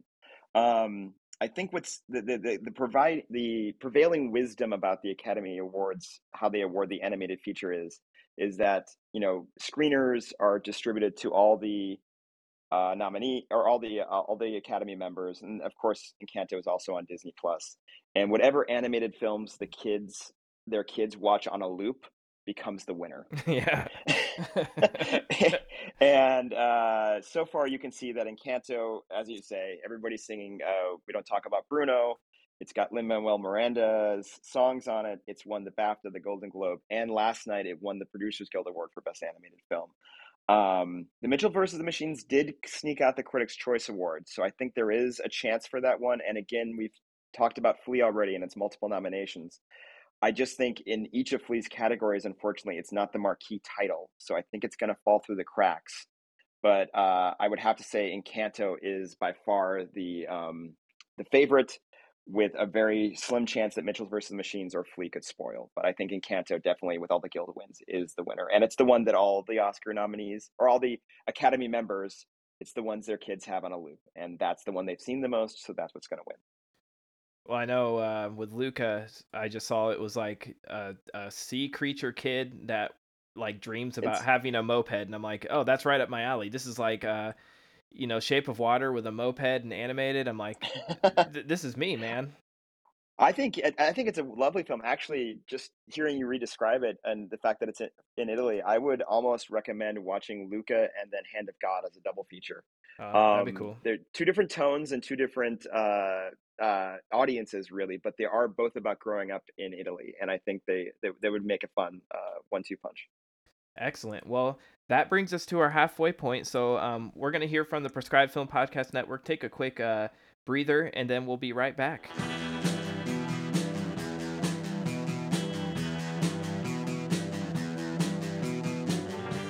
Listening to the Prescribed Films Podcast Network, home to hundreds of hours of free podcast entertainment. The shows on this network all have a common goal providing you with the best discussions about movies and other forms of entertainment media. The PFPN hopes to fill your earholes with audio joy. Visit our website with links to all the other amazing shows at www.thepfpn.com. Thanks for listening.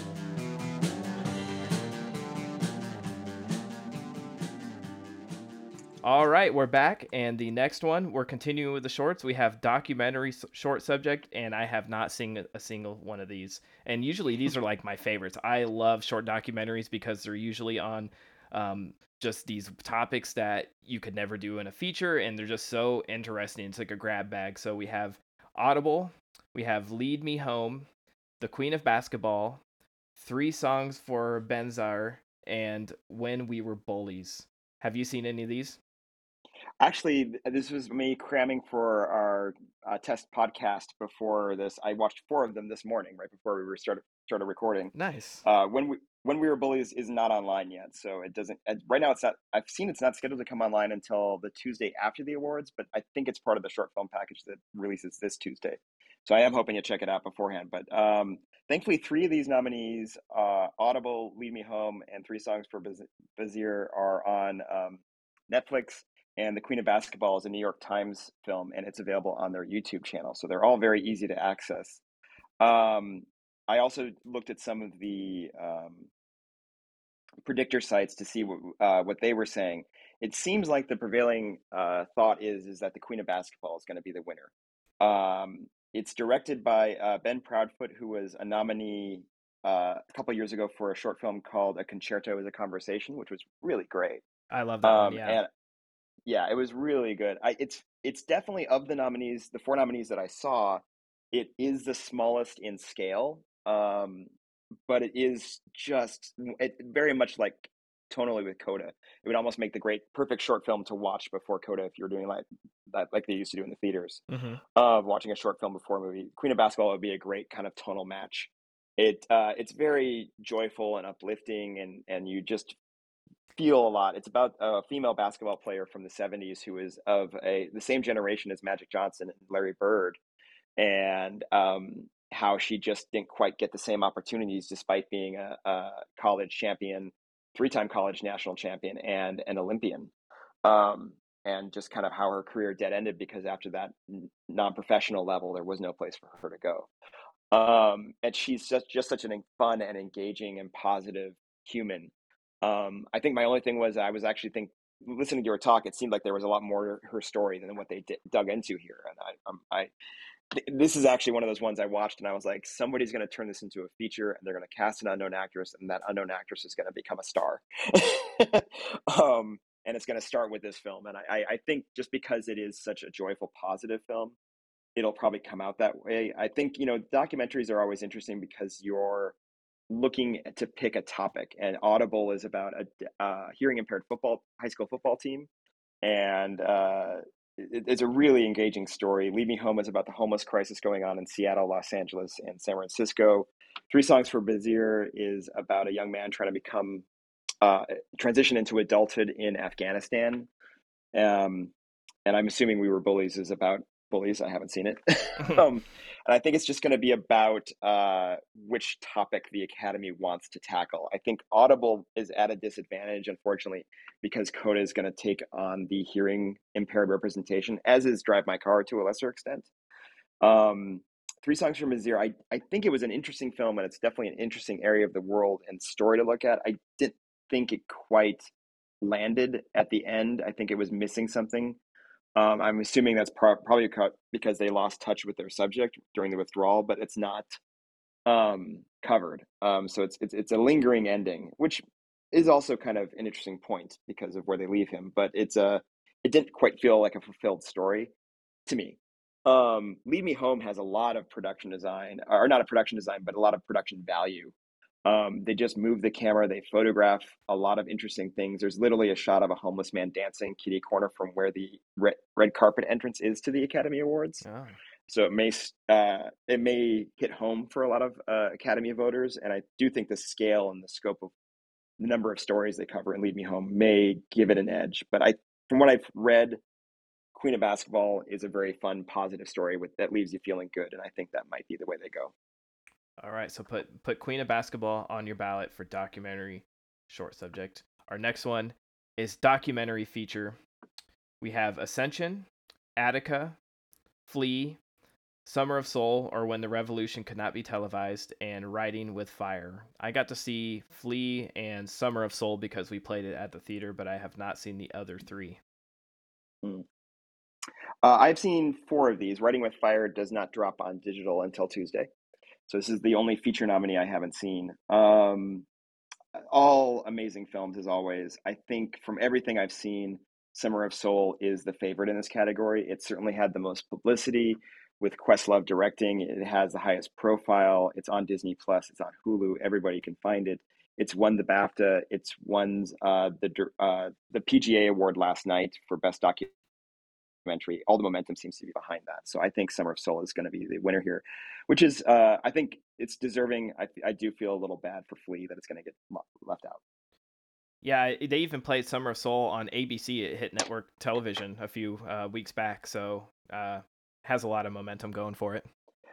Yeah, I mean, when you're a, a Fox Searchlight film, which and Fox or uh, 20th, I should say, just Searchlight. There's no Fox on Fox Searchlight anymore. Not anymore. But when you're a, when you're a Searchlight film and you have Disney backing you, and Disney sees a, uh, something that they can use on all their different platforms to get it out there, and it's it's done in such a kind of engaging way and a fun way because you have such the power of music behind it. It's uh it's hard to uh, get in the way of the m- momentum of that.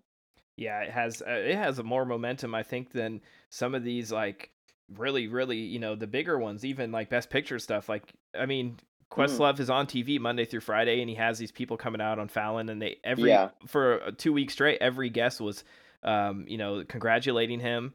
So they're mentioning it every five nights a week. Mm-hmm. You know, it's, it's it's it's sort of a big thing. You know, it's huge. So uh, yeah, it's cool. It's, I think well, it's like, his first direction, the first time he's directed a movie too, his debut. So it is, and I think you know it is that thing of I do think there's the, the degree that the Oscars love to cheer for people, mm-hmm. and we love to get behind people's stories, and the and the fact that not only are we seeing Questlove on our TV set, but every one of those guest stars on the talk show mm-hmm. are probably many of them are Academy voters who know him right. and have interacted with him and are cheering for him, and they they're as for all these other films, they're not going to know these filmmakers personally, um, and I, that does intentional, unintentional, right, not right that does play a factor. You cheer for your friends, and I I, I think that's going to factor into this. I think so too. That was like the only one I was like, I, am pretty sure that one's a lock on my my uh, ballot. So um, yep. the next one we have is visual effects. We have Dune, Free Guy, No Time to Die, Shang Chi and the Legend of Ten Rings, and Spider Man No Way Home. So we do get Spider Man uh, we get mm-hmm. two Marvel movies. We got, uh, of course, Dune and its millionth nomination. Another Bond movie and Free Guy. I uh, surprisingly, it's so funny. Like if my listeners are are hearing this, they're like, "You didn't see the Bond movie or Free Guy," and those are the only two I saw. But uh, you know, it's like I feel like those are the ones that all of my friends have seen and I haven't. But um, I saw the others, of course, because I, I feel like at this point I have to see everything Marvel does, or I'm gonna like get behind, get left behind. But um, mm. I'm very curious. Is is Dune maybe just going to take this one? Dune's just going to take this one. The interesting thing about having two Marvel nominees on this is that Marvel has. I don't think a Marvel film has won an Academy Award for visual effects in Spider-Man 2 and that was not even a Marvel Studios production. Right, Sony. So yeah, so I uh, Mar- uh, Marvel films traditionally they get a nomination but they do not get the award. And so I don't think that's a factor. Um, and really, Dune. Dune won the Visual Effects Society's uh, Guild Award. It won the BAFTA. It won the Critics' Choice. Uh, D- Dune is such a well-regarded film, and uh, you know clearly it's it's the only of the visual effects nominees that's nominated for Best Picture. Mm-hmm. Um, and I, I and I think deservedly so. It's it's it's such an incredible film. It's gonna de- when I say deservedly so, I mean deservedly. It's going to win this award because it it, it it's it's got every indicator. I think this is a lock. This is an easy one to say. Dune win visual effects. All right. Well, now we're getting back into acting. So fifth, our next uh, category is actress in a supporting role. We have Jessie Okay. Buckley in The Lost Daughter. We have Ariana DeBose in West Side Story. We have Judi Dench in Belfast. Kirsten Dunst in The Power of the Dog, and Aunjanue Ellis in King Richard. Hmm Uh, this is an easy one. Ariana DeBose has won the SAG, the BAFTA, the Critics' Choice, and the Golden Globe. She has every momentum, um, and it's a great story because uh, Rita Moreno won the Academy Award for the original West Side Story for this role. So there is a really wonderful Oscar story there and connection. And uh, a, a lot of times, you know, I, I- this is always kind of the belle of the ball award. This is Mhm. Marisa Tomei and my cousin Vinny. There's always a, an up and comer getting this award for best supporting actress, and I think this is where we crown Ariana DeBose as the next up and comer. So I, she's a lock. It's an easy pick here. All right, I, I I have one more question before we move on with this one. Um, just as a, Sure. a, a sort of debate that I, I had with um, some friends last night, and I want to hear your take on it. Um, with West Side Story and like Dune, they're ad. I mean, West Side Story is an adaptation of a stage play. Dune is an adaptation of a book. Do you consider these remakes or just new adaptations of a source material? Uh, I don't. I think they're new adaptations of the source material. When you listen to both Denis Villeneuve and Steven Spielberg, neither used the other the uh, original the other previous film as a source. Um, they they both went back to the original text. Spielberg, in his case, back to the original Broadway play, and Denis went back to the um, to the original novel. Um, so I, I think these are both you know original films that are based on their source material and not on the and i think that's kind of the appeal and why they work is they're not really interested in the other version of the film i think if spielberg had just gone in and remade west side story um, it would have failed and that's what i was worried he was going to do but he really had no interest in that the the fact that he took uh, i want to be an american and brought it off the roof and put it into the streets Mm-hmm. and put it in the daylight off versus the night and just did had no interest in covering what Robert Wise did in that original sequence and because that original sequence is amazing. I've seen it in the cinema. It's fantastic. Me too. Um and and Spielberg uh did uh something of equal quality if not greater but but did it in such a different way that made it feel vital and relevant. And so I um you know I, I think these are both original films in that regard. The only thing I think is funny about Dune is that the the uh, director of not the not David Lynch, but the director of the Sci-Fi Channel miniseries is one of the credited, I think, executive producers on Dune, Hmm. And as as an expert on the novel, um, and did do some advising about the adaptation. So uh, I think, even though I there's no there's zero visual connection to that miniseries in this version of Dune, um, it probably draws more from the miniseries than it does from David Lynch's film. Yeah, well, you just helped me win my debate, so um, I won't shout out the people specifically, but um, I'll make sure to uh, at 90 minutes. Brian says I was right, and I'll I'll make sure to send it to them. Th- they'll be listening If I- anyways. The people that I debated with, they're listeners. So uh, I I was I. I was saying they're new adaptations, not remakes, and they're saying, well, it's you're remaking. I'm like, "I- it's a whole different podcast. We'll move on to uh, It, it, it, it's a it's a wonderful film nerdy thing that you do when you're having beer. I've been in those conversations. yes. I, I will ex- if I if I'm if I get to Snake Alley this year, I will expect to feel their glares for me when I get there. oh no no we'll I'll drag you in and have you uh, have my back in more of these. Um, but our, our our next one is uh, production design. Uh, another right. uh, familiar batch of films that we're going to be saying a million times over the next uh, half Mhm. hour. We have Dune, Nightmare Alley, The Power of the Dog, The Tragedy of Macbeth, and West Side Story. Uh, a great batch of films. But I have, I mean, is Dune up for production design too? Because it's just so gorgeous. I don't know. I mean, I think Dune is is the winner here, and I think this is going to be the trend of Dune winning a lot of the technical categories like visual effects and sound, and now production design. It's won the Art Directors Guild Award. It won the BAFTA. It won the Critics' Choice.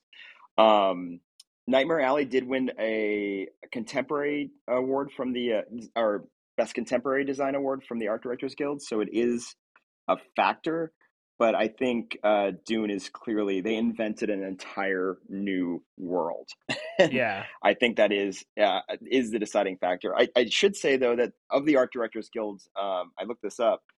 Ten out of the last eighteen uh, years, the art directors guild successfully predicted the Oscars, but it hasn't successfully predicted the Oscars since Jungle Book in 2017. So, the art directors guild is a of late has not predicted this award, but right now it looks like Dune will reset that trend and it will restart it. And most of the predicting sites I've looked at have predicted Dune. And it's sort of weird because I I loved Nightmare Alley. I love Del Toro. Mm-hmm. Uh, had a fantastic cast. is gorgeous. It's really cool. I mean, it's it's horror adjacent. It's not a horror movie, but mm-hmm. it's horror adjacent. But I'm just like I'm I'm. Did he get sort of put in here because um, The Shape of Water? You know, it felt like or because of his cast. It just doesn't feel like this was an Oscar movie to me. I, you know, I, I, I do think this is a case of uh, Guillermo del Toro has Oscar cred, so he's all, already in that conversation, and they very smartly brought out the film in December during award season, so mm-hmm. it it presented as an award film. you know, you have an Oscar nominated, your Oscar winning director, you have a film coming out in December, it feels like it should be part of this conversation. So it became part of this conversation. I actually, um, true confession, I like Nightmare Alley more than Shape of Water. Um, so I'm ha- I'm quite happy to have it in this category. I think it's or all the categories it's in. I think it's a wonderful film. Uh, I really enjoyed it. Maybe it's just like um, me being so used to like horror or horror adjacent films not being considered where i'm like i like this too much. It can't possibly be uh, deserving of all these nom- nominations. But it's like i went out and saw it and i'm telling all my friends that are big horror buffs. I'm, and again this is not a horror movie but i'm like you guys, you know, Del Toro got he, he was, you know, raised. He's like he's our guy. You know, he's he's gone up, and yeah. him and Peter Jackson both. You know, they sort of started in, in no budget and did some horror and, and weird stuff, and then you know got to the top and i'm like you guys got to go support it and like nobody saw it mm. and then it hit hbo max like a, a, month after it hit theaters i'm like this is a theater movie guys this is gorgeous it doesn't surprise me production design cinematography that stuff because uh, it, it is mm. gorgeous mm. but um I was sort of surprised eh, for the best picture, and and we'll get to that later. But um, maybe it's just like yeah, the the horror nerd in me that's like you know, our, doesn't feel like we're we're ever deserving of it, but we should be. I don't know. Yeah, I mean, I think this film is definitely deserving. I think box office wise, it just it was it it was an, it definitely helped it in the awards camp, which I think they were looking at an old school release model where you release something in December and it has a long time to play out in theaters which the past couple years have obviously not been quite the option. And this Nightmare Alley, unfortunately, just kind of got caught in the wake of Spider Man, and this it, it, a very similar fate happened to this. That box office wise, it happened to Matrix, where it was just like all the fanboys were seeing Spider Man. I was one of them. Mm-hmm. Um, and me too. Um, yeah, and uh, and Nightmare Alley kind of got lost. Like I saw Nightmare Alley eight days ago uh, in my home theater, uh, and I actually said I was going to watch it, and, and like eight people came over and watched it with me because they're oh I've been dying to see it. I just haven't had a chance. And everybody came over and watched it and we all loved it. But uh, it just was one of those ones that it came out in that peak Christmas period where we only all had time to maybe see one or two movies and Omicron was coming and we weren't feeling too comfortable about going to the movies. So we said well we have to see Spider-Man um, and it kind of got lost, unfortunately. But it's a great film to go back and revisit. I think uh, I don't think it's really going to win any of its awards categories, but I think it is. It's definitely something that everybody should check out. Yeah, I sort of regret not going to see the black and white version in theaters too, but I don't think I could uh, yeah. co- convince Nikki to go out. I think it was it was another long one. It was like two and a half. I'm like, hey, want to go see the same long movie in black and white? I, it, it's a hard sell. I don't I don't blame her. Yeah, that's I can I can see that I can I can see that conversation playing out. so our next one, um, sort of related to what we're just talking about, is cinematography. So we have um, yeah. we have Dune with uh, Greig Fraser. We have Nightmare Alley with Dan Laustsen. The Power of the Dog with Ari Wegner. Tragedy of Macbeth with Bruno Delbonnel, and then West Side Story. Um, Janusz Kaminski. Janusz Janusz Kaminski. Yep. Uh, another great uh, group of films. I is Yeah. I don't know. I, I'll let you uh, just sort of say because I have a feeling you know who's uh, who's a favorite here. I think it's it, it, it's- it's a toss up between two. Okay. Um, it's a toss up between Power of Dog and Dune, and um, Dune is Greig Fraser, who is really one of has in the past few years has become the premier cinematographer in Hollywood. He did Rogue One. He is out in cinemas right now with the Batman, um, which is you know. A bat, the discussion about the Batman is a whole other podcast, but I mean, it is a gorgeous movie, no matter what you think of the film. And uh, and by the way, I liked it. I'm not Me too. it. Um, but um, it is uh, he, Greig Fraser is just a darling. He is everybody loves his work. It's really stand out. This is his second nomination. He won the BAFTA for Dune. Obviously, Dune is an insane technical achievement. Um, I think there's a very good chance that Dune wins Best Cinematography. Um, I think Power of the Dog could be the underdog here. It did win the Critics' Choice Award. And if she wins, Ari Wegner will be the first woman ever to win an Academy Award for cinematography. Um, and I think that does carry some weight. That would be quite a landmark uh, in the Academy's history. And it's certainly uh, it's a long overdue uh, achievement that needs to happen. Um, I Dune may just the scale of Dune may overshadow it in this case, but um, I think Greig Fraser is probably the favorite uh, with uh, Ari Wegner as a, a, cha- a good chance to spoil. and obviously all of these films are gorgeous that's why they're nominated for best cinematography but i think um the tragedy of macbeth we haven't really talked much about and that one is so Mm. uniquely gorgeous like i mean it's It's it's, fantastic. again comparing apples to oranges where it's like it's it's like a combination where it looks like a set but also a world it's it's really Mhm. uh, in its own category i mean it's it's strange It, it is it is such a wonderful callback to Cabinet of Dr. Caligari and the old German expressionism films from the silent era, the stuff that Fritz Lang used to do in the 20s. Um, it's it's a it's a gorgeous film and it's so befits um, adapting a Shakespeare play. Um, it's it's lovely and I think it, it it really owns everything. I think it's just one of those ones uh, because it is in that almost silent film era uh, scope of cinematography and design. Um, it doesn't quite, and it is even framed, you know, in, in the an Academy ratio of one three three and not a big two three five or one eight five aspect ratio movie. To get really film nerdy and talk about aspect ratios. that's why i have you here Um, for um, I, I think it's, I, I think people tend to, again, you go, it's like what I was saying for costume design, they go for showy and you get those wonderful vistas and power of the dog. Um, uh, and you get those, an amazing, huge scale battles and things in Dune. I think those are much more showy. And, and again, uh, you know, I do think the Academy does look at his, the history of the body of work of filmmakers and Greig Fraser's body of work, especially in the last like six years, just second to none. I think I do think the one thing that should be said here is that the cinematography awards, the uh, American Society of Cinematographer has their Guild Awards tonight. So we have not seen who the cinematographers have anointed on their own. And I believe Academy voting is still open until Monday or Tuesday. So these awards, the WGAs and the cinematog- the uh, Writers Guild Awards and the cinematography awards that are happening tonight will have an impact because they do look uh, voters do look to the guilds to recognize their own.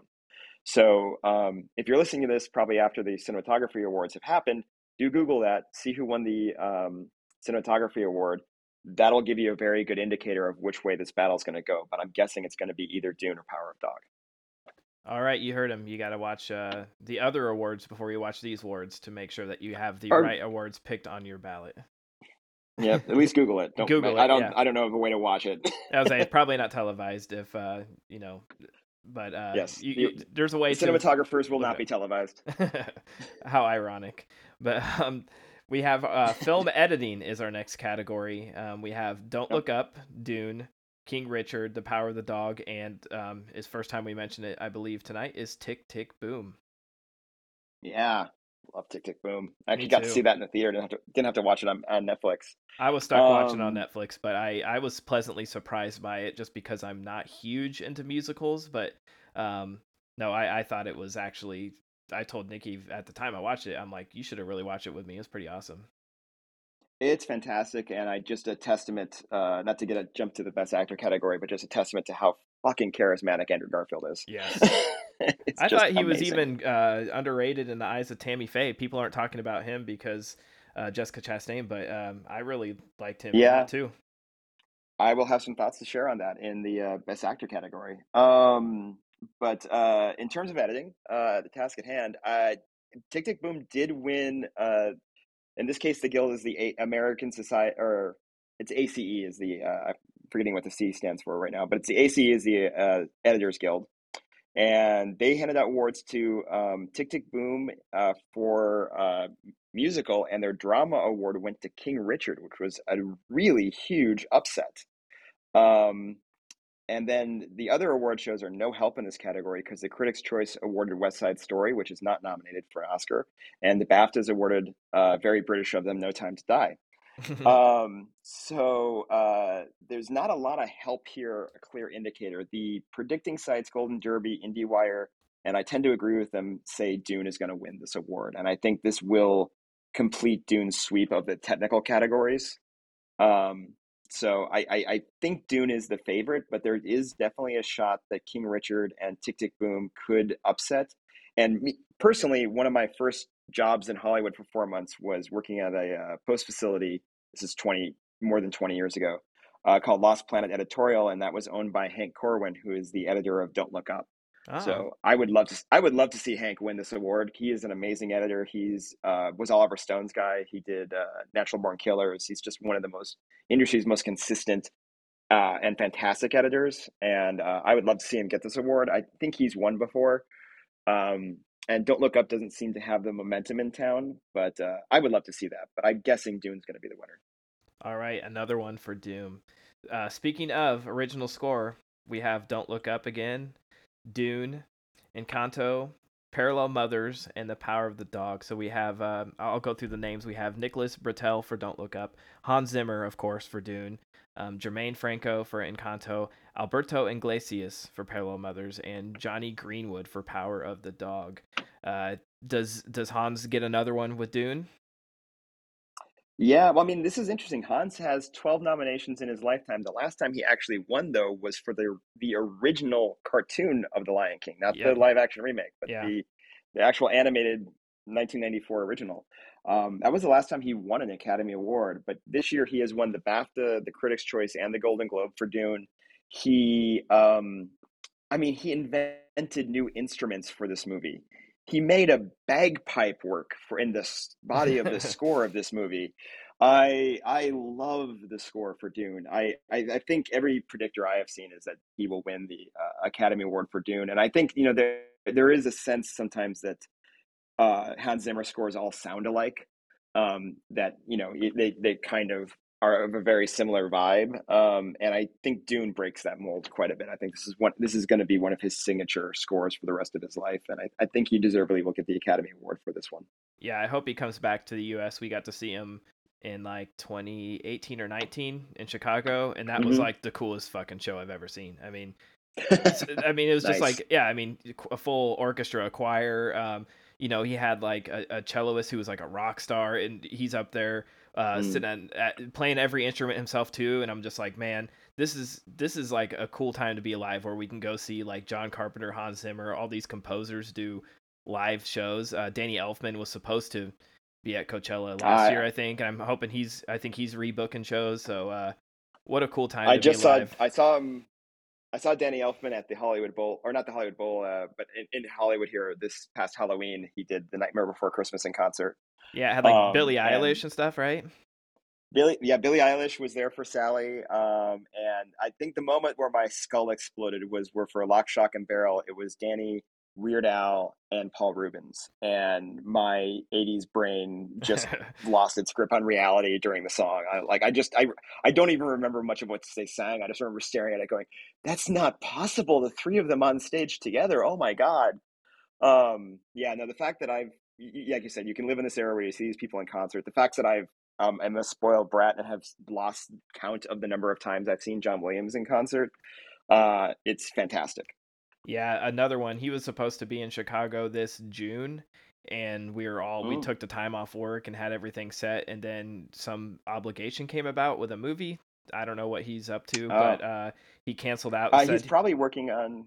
It's probably Indiana Jones. yeah, he said he's uh, rescheduling, but hopefully, you know, I, I know it's morbid, but we don't have. There's just we don't have a lot of time left with him, so Uh, Uh, uh, I- he's got. Yeah. I was gonna say he's got three dates booked here in Hollywood in September at the Hollywood Bowl for his annual concert. He usually he's old enough now where he doesn't conduct the entire concert anymore, but he at least does the last two or three uh, encores. Um, come on out to LA, man. Uh, I, I know some of my friends are are gonna go see that one. I'm not even like I'm I'm not joking. Like he's on the bucket list, so I will probably talk to you after this and figure like look at dates and, and talk to Nikki because um you know I I'm just not confident in him rebooking in Chicago if he ha- if he doesn't have a date yet and it just it, it sort of like worries me. I'm like you know I don't want to Yeah, be regretting it in a few years I didn't get to see him uh, because we No, lost we lost two he's almost- years. Yeah, we lost two years and of possibilities of Yeah. seeing him and time is not on his side. So no, and uh, no, but he yeah he's almost ninety, and but I'm yeah hopefully uh, the concert out here in September happens. I want to hear his new Obi Wan theme live. It's always a blast to see John Williams at the Hollywood Bowl. Yeah, I mean, uh, you know, hopefully I'm wrong and he lives another uh, 20 years. I hope he lives to 150, but uh, you know, I I hope he's contributing for a long time, and and how pervasive and uh, epic is John Williams is that he's not even nominated this year, and yet we spent the most amount of time talking about how great John Williams is. exactly. That, I mean, he's the man, so uh, not surprising at Yeah. all. Um, so, uh, keeping with the music theme, we have best original song, probably the one category that I think, and of course they have to because it's part of the broadcast. But it's like, man, if do we need to keep this one on on the broadcast? We have uh, "Be Alive." There's a reason. Oh, There's a sorry. go- reason why they do. Yeah, there's uh, "Be Alive" from King Richard by Beyonce. Um, we have "Dos Oruguitas" uh, from Encanto with uh, Lin Manuel Miranda. We have "Down to Joy" from Belfast by Van Morrison.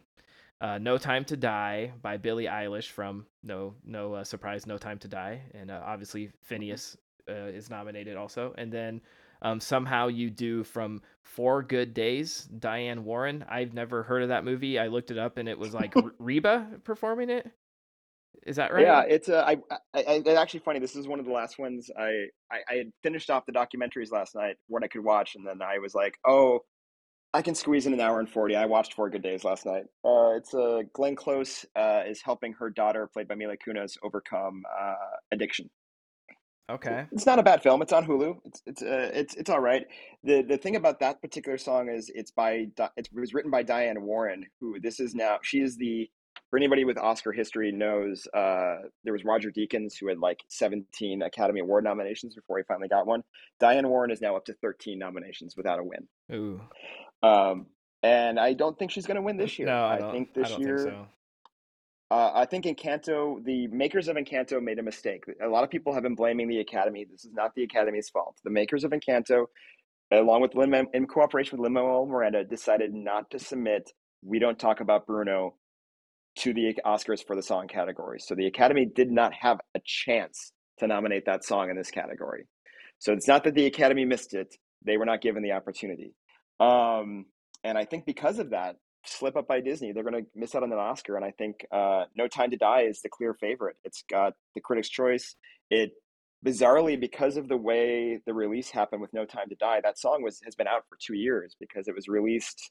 The song was released in the ramp up to the original release date for No Time to Die, which was canceled because the pandemic started. Right. um, and then it won. The, it was out, you know, in the next round for the Grammys. So it won a Grammy last year at this time for best song for a visual medium, even though the film had not come out.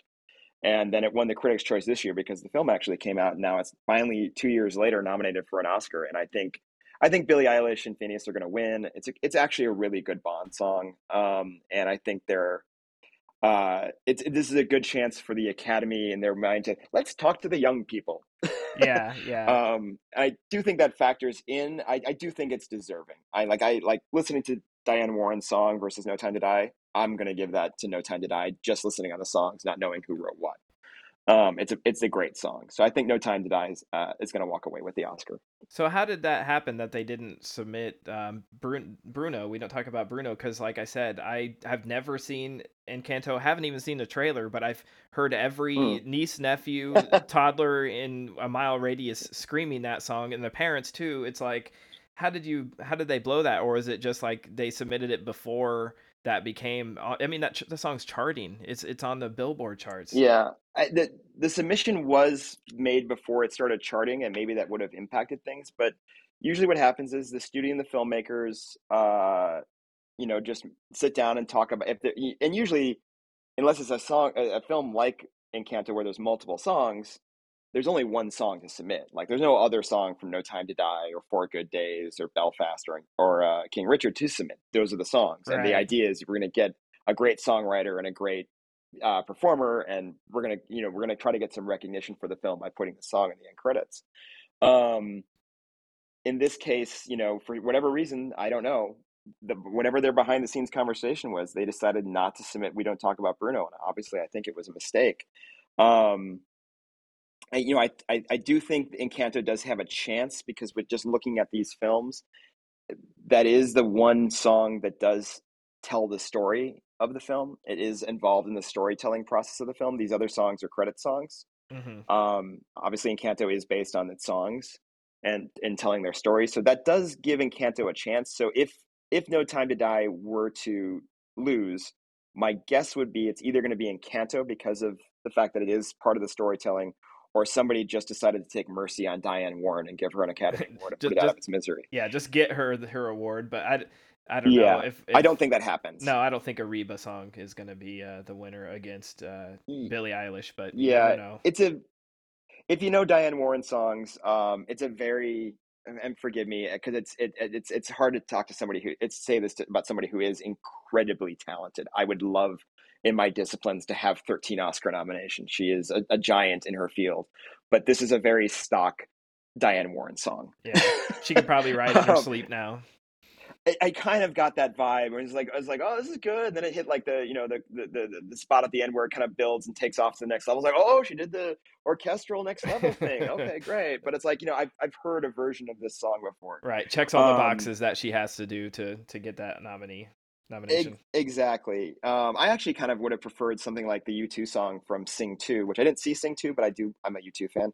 Um, I would have preferred to see that in there. And I and there's also was a um, Ariana Grande song from Don't Look Up that a lot of people thought was going to get nominated. And to the point of your point of why is this category still here? Could you imagine if it was Ariana Grande, U2, Billie Eilish, and uh, Beyonce performing at the Oscars? Yeah, that might and, get some viewers. And that, yeah. the, that might get some viewers, and that is why this category is still here. Is they want those it's a chance to get big name performers on stage performing and away from and to break up the award the actual awards and people talking as a uh, giant beach boys fan i was sort of bummed that brian wilson didn't get one for his song on uh, long promised road that documentary that uh, is like oh, nice. rolling stones uh, rolling stone um, writer sort of followed him around for a while and, and it was pretty you know it was pretty small film didn't learn a whole lot but he wrote yeah. an original wrote and recorded original song for that and i think it was i think it was on the short list but uh just personally i would have mm. liked to see him nominated but um you know this this yeah. list is huge and i can understand why it didn't get fit in here but uh we're down to the yeah. final the final three so the big one so um we're gonna right. ju- we're gonna jump into actress in a leading role we have jessica chastain for the eyes of tammy faye Olivia Colman mm-hmm. in The Lost Daughter, Penelope Cruz in Parallel Mothers. We have Nicole Kidman in Being the Ricardos, and Kristen Stewart in Spencer.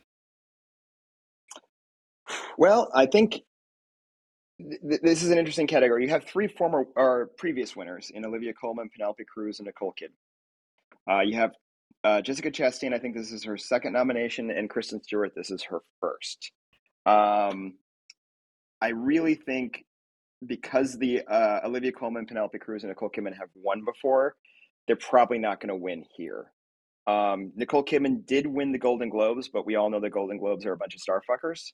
so I, I think that kind of discounts it. And I don't think anybody's really paid attention to the Golden Globes. I've probably given the Golden Globes more lip service by mentioning their winners in this podcast than anybody else. So um, uh, I, I don't think that is really a factor. I think Kristen Stewart, uh, her award is is being nominated in this category, and she's been very public saying whether it's true for her personally or not. Her public perception, her public that she's or statements that she's presented to us have been, "I don't care." Yeah, yeah. um, and uh, and then you look at the other indicators aside from the Globes. Uh, the BAFTAs actually awarded a British actress in this category who's not nominated for a film called After Love that I don't think anybody has seen. So that's the BAFTAs are not good for indicating here. But Jessica Chastain did win the SAG award, and she did win the Critics' Choice Award. She's also a producer on that film, and she is she is that film. Yeah, like if, absolutely. if, if that film does not that film rises and falls with Jessica Chastain. And I I think that is a lock. She's obviously kind of one of the most well recognized actresses of this generation and i think it's i think this is her time i think this is her film and i think this is when she gets her award and i think it's well deserved she she that movie works because of jessica chastain yeah that would be cool to see just because eh, it's i mean obviously she plays a real life person but it has some humor to it where i feel like mm-hmm. the others i mean being the ricardos has some but man lost daughter parallel mothers and spencer are just so heavy and downers, man. Like and they're brutal. Yeah, they are are so brutal. And I'm and no offense to these movies, but when uh, you're watching them like in the way that we are, where we're like, I have an ex. I, I'm the same way you were talking earlier. I'm like looking at the clock. I'm like, I can go to sleep at like 11, so I have like an hour and 40 minutes. What fits into that time period? And I'm watching mm. them, you know, almost like homework. And I'm like, when you're watching a bunch of these downer movies one after another, I'm like, I cannot wait to get back to some really dumb, yeah. mindless movies. And that's why, like, oh. to me, Coda just shined out when I find when I got to that. I'm like, oh, thank God, a breath yeah. of fresh air because it's not so goddamn sad the entire movie. Yeah, and I love all these all the the sad films, and I like that we have films that are dark. Oh yeah, um, but it is you do need the codas for the breaths of fresh air. Believe me, tomorrow night I I'm going to have no more Oscar films available to me to watch tomorrow night because the ones I haven't come out Tuesday. So it's like I'm watching Turning Red or The Adam Project or just something where I can kind of turn my brain off. Although Turning Red could get an Oscar nomination next year. Um, I think the one thing you were talking about horror films though is I will say Spencer to me was borderline a horror film. oh, it was. Yeah, um, it, it, made me uncomfortable. The way it was presented, for, absolutely. Yeah, it's funny because um, my the... growing up, my mom was a huge like Princess Diana fan. I mean, we like it's weird to be like a fan of royalty, but she had she like read all the books and was really into mm-hmm. her. Um, and when she saw this was coming to our theater, she was like, you know, would you go with me? I'm like, absolutely, let's do it. And then our theater, our, our Cineplex was like, the day of was like, oh, we're not getting it anymore. Um, so I was like, I, when it came out on digital, you know, I paid to rent it, and uh, I I gave her my her my login information, logged her in so she could mm. watch it, and she was like, "Man, that wasn't what I expected." And it's the same way. she, she, I think the last movie she saw in theaters was Blood Diamond, and I'm like, "Mom, ask me before you watch these things because." It's not. It's not an uplifting movie about Princess Diana. Like no. it's not a feel good, happy movie about her life. Uh, and and you know we don't need that like we you need to see the truth but uh it's yeah it's it's very heavy and uh yeah yeah well i think this is one of the ones like you were saying you have to research your directors and the uh pablo uh larraín i believe is how you pronounce his name his last film was jackie mm-hmm. with natalie portman and that's very much in a similar tone of this where it's just like that's a dark movie and a dark take on a public figure and you kind of see the horror aspects of a life lived in a public eye and that's kind of seems to be his jam. So i think um uh i i think if you know that going in you probably would be have le- would have she would have been less surprised. But yeah it's a it's definitely one of those ones where you kind of need to educate the filmmaking audience about i i I saw Spencer in the theater, and there were two women, a uh, couple seats over, and they were just like, "What's happening?" I, I, could hear them like whispering with each other. It was like this was not the princess Disney fairy tale story right. that they had they had paid to see. yeah, yeah, uh, and, and it's funny because uh, spoiler for the for my listeners, but my next episode, I had a, a friend who approached me for this idea he is going to watch all the Razzie nominees, and I'm going to have him on oh, similar oh, wow. similar to what you're doing. And I'm like, I'm going to try to watch a few of them just so I have uh, some insight. But I'm like, you know, I don't know if I can go straight from these to some of those. So uh, uh that well, might, I mean, might, uh, might break my brain. You'll you'll get some uh, crossover. I mean, I, I I always find it fascinating that Jared Leto was. I think it was within a week he was such in the Oscar conversation. He was. It seemed like such a lock that he was going to get an, an Oscar, a Best Supporting Actor nomination, and he did not get an Oscar nomination. He got a Razzie nomination. I, I, think I sometimes I mean some of them are obvious, like Bruce Willis getting a Lifetime Achievement Award or a, a Actor of the Year award this year for the ten bad films he made in one year. But I mean, sometimes it, it is with somebody like Jared Leto, it's a thin line between what's amazing and what's terrible, and it's it really is uh, just down to the opinion of the viewer at that point. Right, and I think uh, in like what was it, Hillbilly Elegy, like uh, she got nominated mm-hmm. for an Oscar and a Razzie that year. So yeah, uh, Glenn Close. So uh, you know, it, it's a fine line what people consider, and obviously, I I don't support ripping on movies. Um, my my guess is sort of just you know having fun. Um, so I'll, I'll make that clear on that episode that I I, I don't really support what the Razzies do. Um, you know, some I, I, sometimes I think like Bruce Willis maybe you know when he's phoning in he might be deserving, but uh, you know it's it, it is a fine line and it, it's a reminder that this all just sort of comes down to opinion, really. Yeah, I, I appreciate the Razzie on a pure level of parody. Uh, and I kind of get that. I think there's sometimes where they can get to a point where they're kicking people when they're down. Yeah. Um, and I do think uh, I do appreciate people like Halle Berry. I think she showed. I think it was Halle Berry who showed up and actually accepted her Razzie in person, and then went to the Academy Awards and accepted her Oscar the next night. I think it was like it was like that year of Catwoman and uh, yes. uh, the film she did with Billy Bob where she won the Oscar. Was and it, it was um. Oh, I'm uh, drawing a blank, I, yeah. Yeah, I, I appreciate the people who can take it in the spirit that it's intended, but it can very quickly drop into the category of being mean. I think Bruce Willis, it's kind of more of a commentary of, and I don't think Bruce Willis gives a fuck. Right, exactly. he wouldn't be doing these if these movies if he did. I mean, uh, yeah, no. It, it, I think yeah, I, have I've I've heard stories from people who've worked with him on set, and he just kind of shows up. It's like I don't really act anymore. I just kind of need do this for the money. Yeah, and it's like from his own lips. yeah, yeah. Uh, Tom Green, I remember uh, for Freddy Got Fingered, mm-hmm. showed up and brought his own red carpet and uh, rolled it out and walked it and acted like it was, you know, a huge honor to be there. And it was actually he he took it in like the most stride, pretty hilarious. So good for him too. And that's very in keeping with his persona. That's exactly yeah. what I would hope and expect for him to do. yes. Uh, so that brings us to our second to last category. We have actor in a leading role. We have Javier Bardem. Monsters at... Ball. Sorry. Oh yeah, yeah. No, th- that's right. I'm glad you said it. Monsters so I... Ball is what Halle Berry won the Academy Award for. Sorry, it was bugging me. Go ahead. uh, we have Javier Bardem and uh, Being the Ricardos. We have Benedict Cumberbatch in The Power of the Dog. Andrew Garfield in Tick Tick Boom, Will Smith in King Richard, and Denzel Washington in The Tragedy of Macbeth. This is a heavy one, and I also know you said you had uh, a few comments on maybe some uh, snubs or people who didn't uh, get nominated. Uh, not so much people who didn't get nominated, but I just I I, I kind of wanted to just call out uh, in a, in the best possible way Andrew category, um, and I think he could be the spoiler in this group of because you know there was a time if you look back at the first oscar nominees they were all nominated for multiple films. It was like the it was about the year that they had and not so much about the individual film and what a year andrew garfield had with tick tick boom.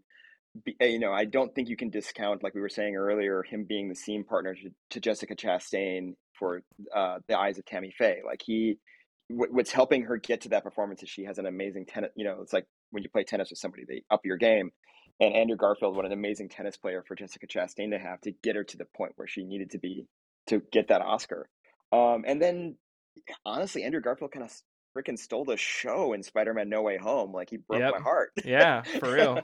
like who knew? Who knew that the emotional baggage from Sp- the Amazing Spider-Man Two would have such an impact? Like Jesus. Um, and well done to the screenwriters and Andrew Garfield for making that land. Um, so I think Andrew Garfield, if I had to give an award based on the year the performer had, I would give the Oscar to Andrew Garfield. Um, uh, but that's not how this works. It's for the film, and if you look at the again, you look at the guilds. While Andrew Garfield did win a Golden Globe for Best Actor Musical Comedy, Will Smith won it for the Best Actor in a Drama. He also won the SAG, the BAFTA, and the Critics' Choice. Will Smith is a producer on King Richard. Uh, I don't see you know, King Richard's not nominated for directing. I would be kind of surprised if it won a Writers Guild award. Uh, sorry to the your friend who with the story who knows the writer. Um, but I uh, and I don't think it's going to win picture. But I think that's because Will Smith is what you honor from this film. Mm-hmm. Um, and this is the scope of his career. And Javier Bardem and jo- Denzel Washington have won Oscars, and Benedict Cumberbatch and Andrew Garfield are both two British actors around the same age who have both had two nominations, who have been here before, and they will absolutely be here again. Um, Will Smith has been trying and working and hustling for this and really did quite the campaign this year with his book and personal emissions and everything to get to this point of getting this award. This is his entire year has been built around getting this Oscar, and I think they're going to give it to him. There's a little controversy I've seen on this one um, because people mm. feel like a male is taking the glory of a movie about celebrating female athletes but um i don't know yeah i, I can i can see that point i think the way the, the reason I, I i think that's one of those ones where your people are digging for the controversy i think so opinion. too yeah uh, I think I think that the deciding factor in that is that Venus and Serena are part of the team that made the film. Mm-hmm. They were involved. They this is the story that they wanted to get out there. This is, you know, they're executive producers in the movie. Um, so they're okay with it. So if, if it had been done without their consent and their input and their involvement, I think that's a valid point. But when they are the ones saying, this is the story of our childhood we want to tell, and we want to tell it in this way, I, I think to make that criticism make that criticism minimizes their voice and their role in the making of the movie itself. So I, I, I can't really see that. I I'll agree with that. I just I knew uh I, a few times I've seen that post up, you know, online. People were sort of like making, you know, yeah. he's making it about himself, but I'm like, well, I mean, he's the one that in in real life, the dad was the one that you know took them to that next level. I don't know. It's I yeah. I, I, again I, I agree with you that people are just digging to find controversy in in many ways, but that brings us to our final, the biggest category of the night, best picture. We have Belfast, Coda, Don't Look Up, Drive My Car, Dune, King Richard, Licorice Pizza, Nightmare Alley, The Power of the Dog, and West Side Story. Wow, that is those are ten fucking fantastic films. Yes, I know. I know it's going to be ten films that not a lot of people have seen, but these are ten fantastic films. um, it's a really good selection of movies. Um, uh, I think, alas, it's going to come down to two. Um, uh, I, I, you know, Belfast was great. I think it was probably an early favorite because it came out early. Uh, I think it's lost a lot of momentum. I don't think don't I I love Don't Look Up. I love Adam McKay. Um, I don't think because it came out on Netflix, I, I never thought it had the momentum to really sustain it. Drive My Car's award is going to be the international feature, like we talked about.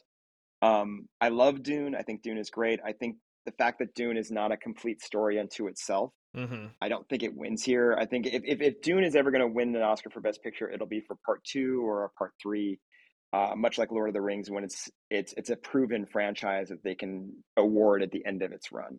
Um, King Richard, I like I said, I think that's Will Smith's uh, award, and that's going to be the uh, giving Will Smith Best Actor is like giving King Richard Best Best Picture. I think in the Academy's mind. Right. I think Licor- Licorice Pizza was fun. I enjoyed it. I can't really see it winning Best Picture. Me either. Um, no. I I had a good time with it, but it wasn't. It didn't. I didn't fall in love with it either.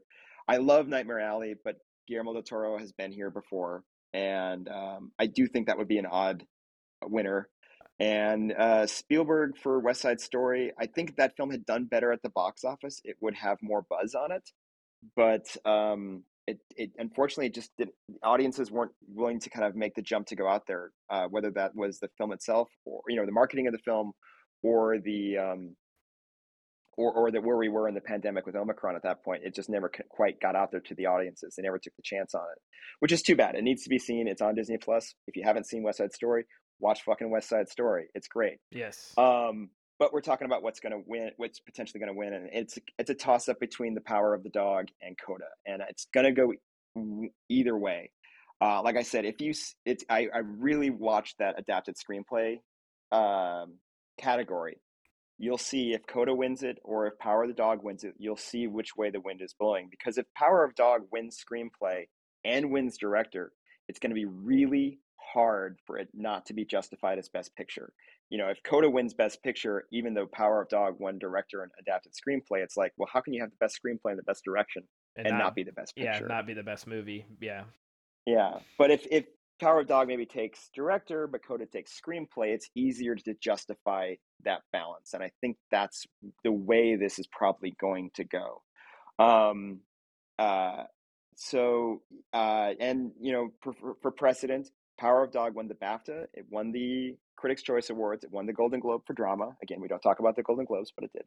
And Coda won the big one was last night, and I actually asked you to delay recording this podcast until we could see the PGA awards for this very reason. And last night, Coda won the Producers Guild Award, and the producers are the ones who get the Academy Award for Best Picture. That those are the honorees. It's the producers of the film, and the guild that represents the producers chose to honor Coda, and mo- and almost all those producers are Academy members.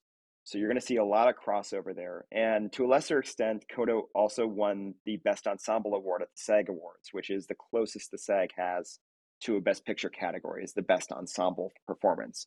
So a lot of recent wins uh, for Coda. I think it has a lot of momentum behind it. I think it has a lot of feel good energy behind it. And I think if Jane Campion ju- if if Jane Campion doesn't take the adapted screenplay Oscar, but she does take the director Oscar, I think you're going to see an indication that the Academy feels like they've done Jane Camp, they've given Jane Campion her due with the directing Oscar, and that and that and they satisfied that need. She's been nominated twice. She's going to have one. It'll be an amazing win as a director for Jane Campion because she'll only. It'll be the first time in history that back-to-back women have won the Best Directing Oscar, which I should have mentioned in that category and I didn't.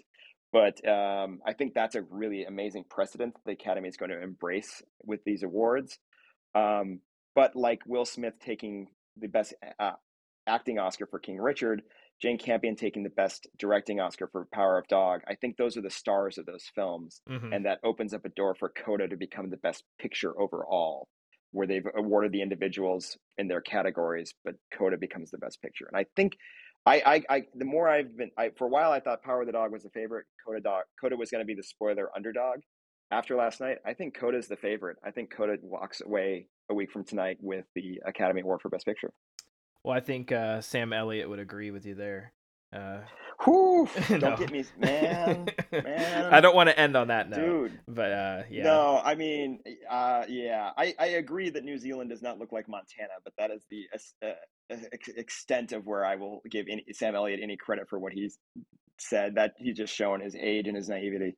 yeah, yeah, that was wild. I imagine if I'm like, and I have Sam Elliott on the line here. Welcome to you know bring him. Hey, hey listen, I listen. If we want to, Sam Elliott, let's talk about Roadhouse. Let's uh, go. Uh, exactly, let's I would love that. Let's I, talk about Big Lebowski. We could go another four hours if we had Sam Elliott on here, but uh, yeah, I, I, I think what we've learned in recent times is every actor, musician, uh, filmmaker, artist, everyone we love will eventually reach an age where their opinion, opinions become unpopular. Yeah, yep. that they all uh, that eventually everyone ages out of their era, and we find out that they've aged badly. Um, and unfortunately, Sam Elliott hit that point this year, and I it makes me sad because I love so many of his performances, but um, yeah, that wasn't that is not going to go down as his best moment. no, and I think sometimes it falls a little bit of the blame falls onto people asking because we for a while there it was like every reporter was asking every old director what they thought of Marvel movies, and then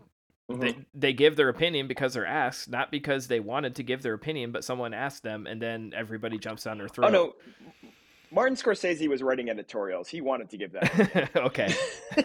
Martin Scorsese and uh, Martin Scorsese and Francis Coppola went out of their way to make those opinions, and they do it on multiple occasions, actually. Um, and I and honestly, as a fan of a tremendous fan of both of their work, and Coppola is one of my literal idols. Um, I, I, I understand the point of view of their comments, even though I do not agree with them. Um, I do, th- but I, you know, I, I, I can, you could do a, I can do a whole podcast about filmmakers aging out of their, their time frame. There are some wonderful Chaplin comments about widescreen movies, and uh, and and and how he thought the you know and and commentaries he made about sound in pictures and city lights. Um, you know things that he just thought the industry was losing and he wasn't wrong they were losing them but filmmaking is has been around now for uh, 120 130 years and it evolves and it ages past its artists and past the people who make the films and new languages come about and new ways of making films come about. And uh, I'm, I'm sorry to the old generation to see for them to see their way of doing it uh, age away and i love the way they did it and clearly i'm a fan of all the eras. But uh, this is just how things grow and change and how generate different generations perceive the visual motion and it's part of what the generation of Coppola and Scorsese I did. I mean, George Lucas taught us to watch. There was a contemporary of theirs and a friend of theirs uh, taught us with Star Wars how to watch movies at a faster pace and a faster clip. Yeah. Um, and now that Star Wars original Star Wars film seems slow um to a lot of people to at least young people um and uh there's a fade to black in star wars like what the hell who would put a fade to black in a sci-fi movie um and uh you know i think the language changes so i, I think that's unfortunate it's it's it's sad to see people age out of their opinions age out of the contemporary but i uh i don't hold it against them anyways that was a hell of a rant to end the podcast no it's, it's all good it's all good um as always you know listen to this uh and, and, as he said, pay attention, watch along. Um, we will be watching uh, this coming Sunday if you're listening to this uh, sometime this week.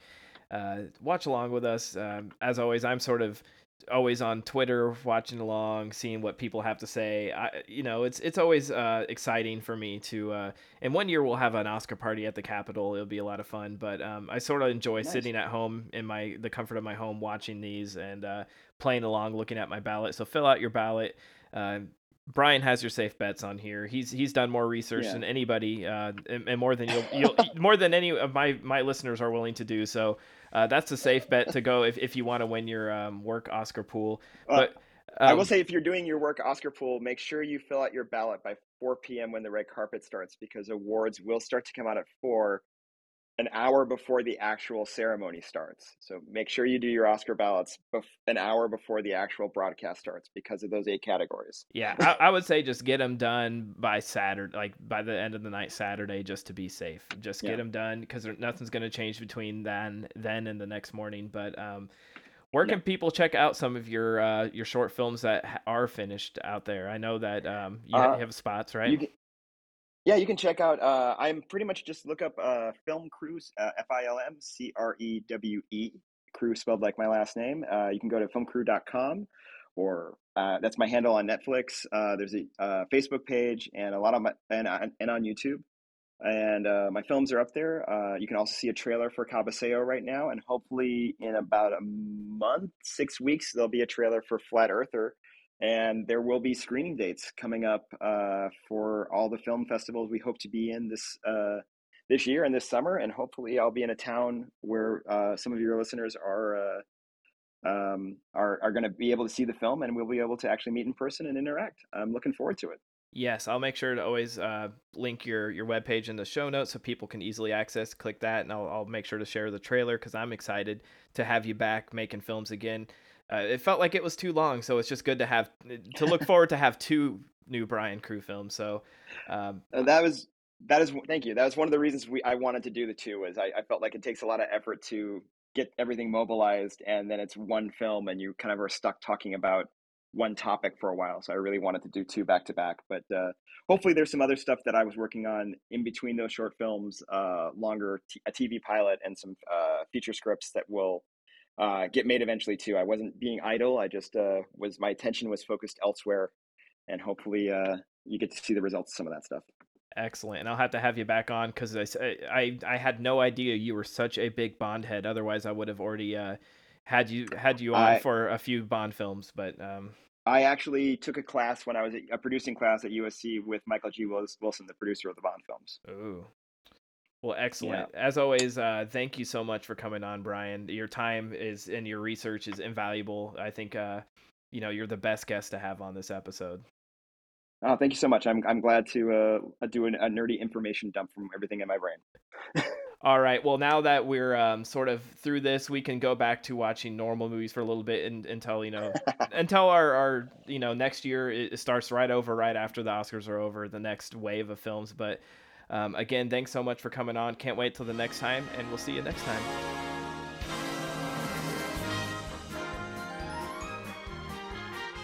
Thanks again for listening to today's episode.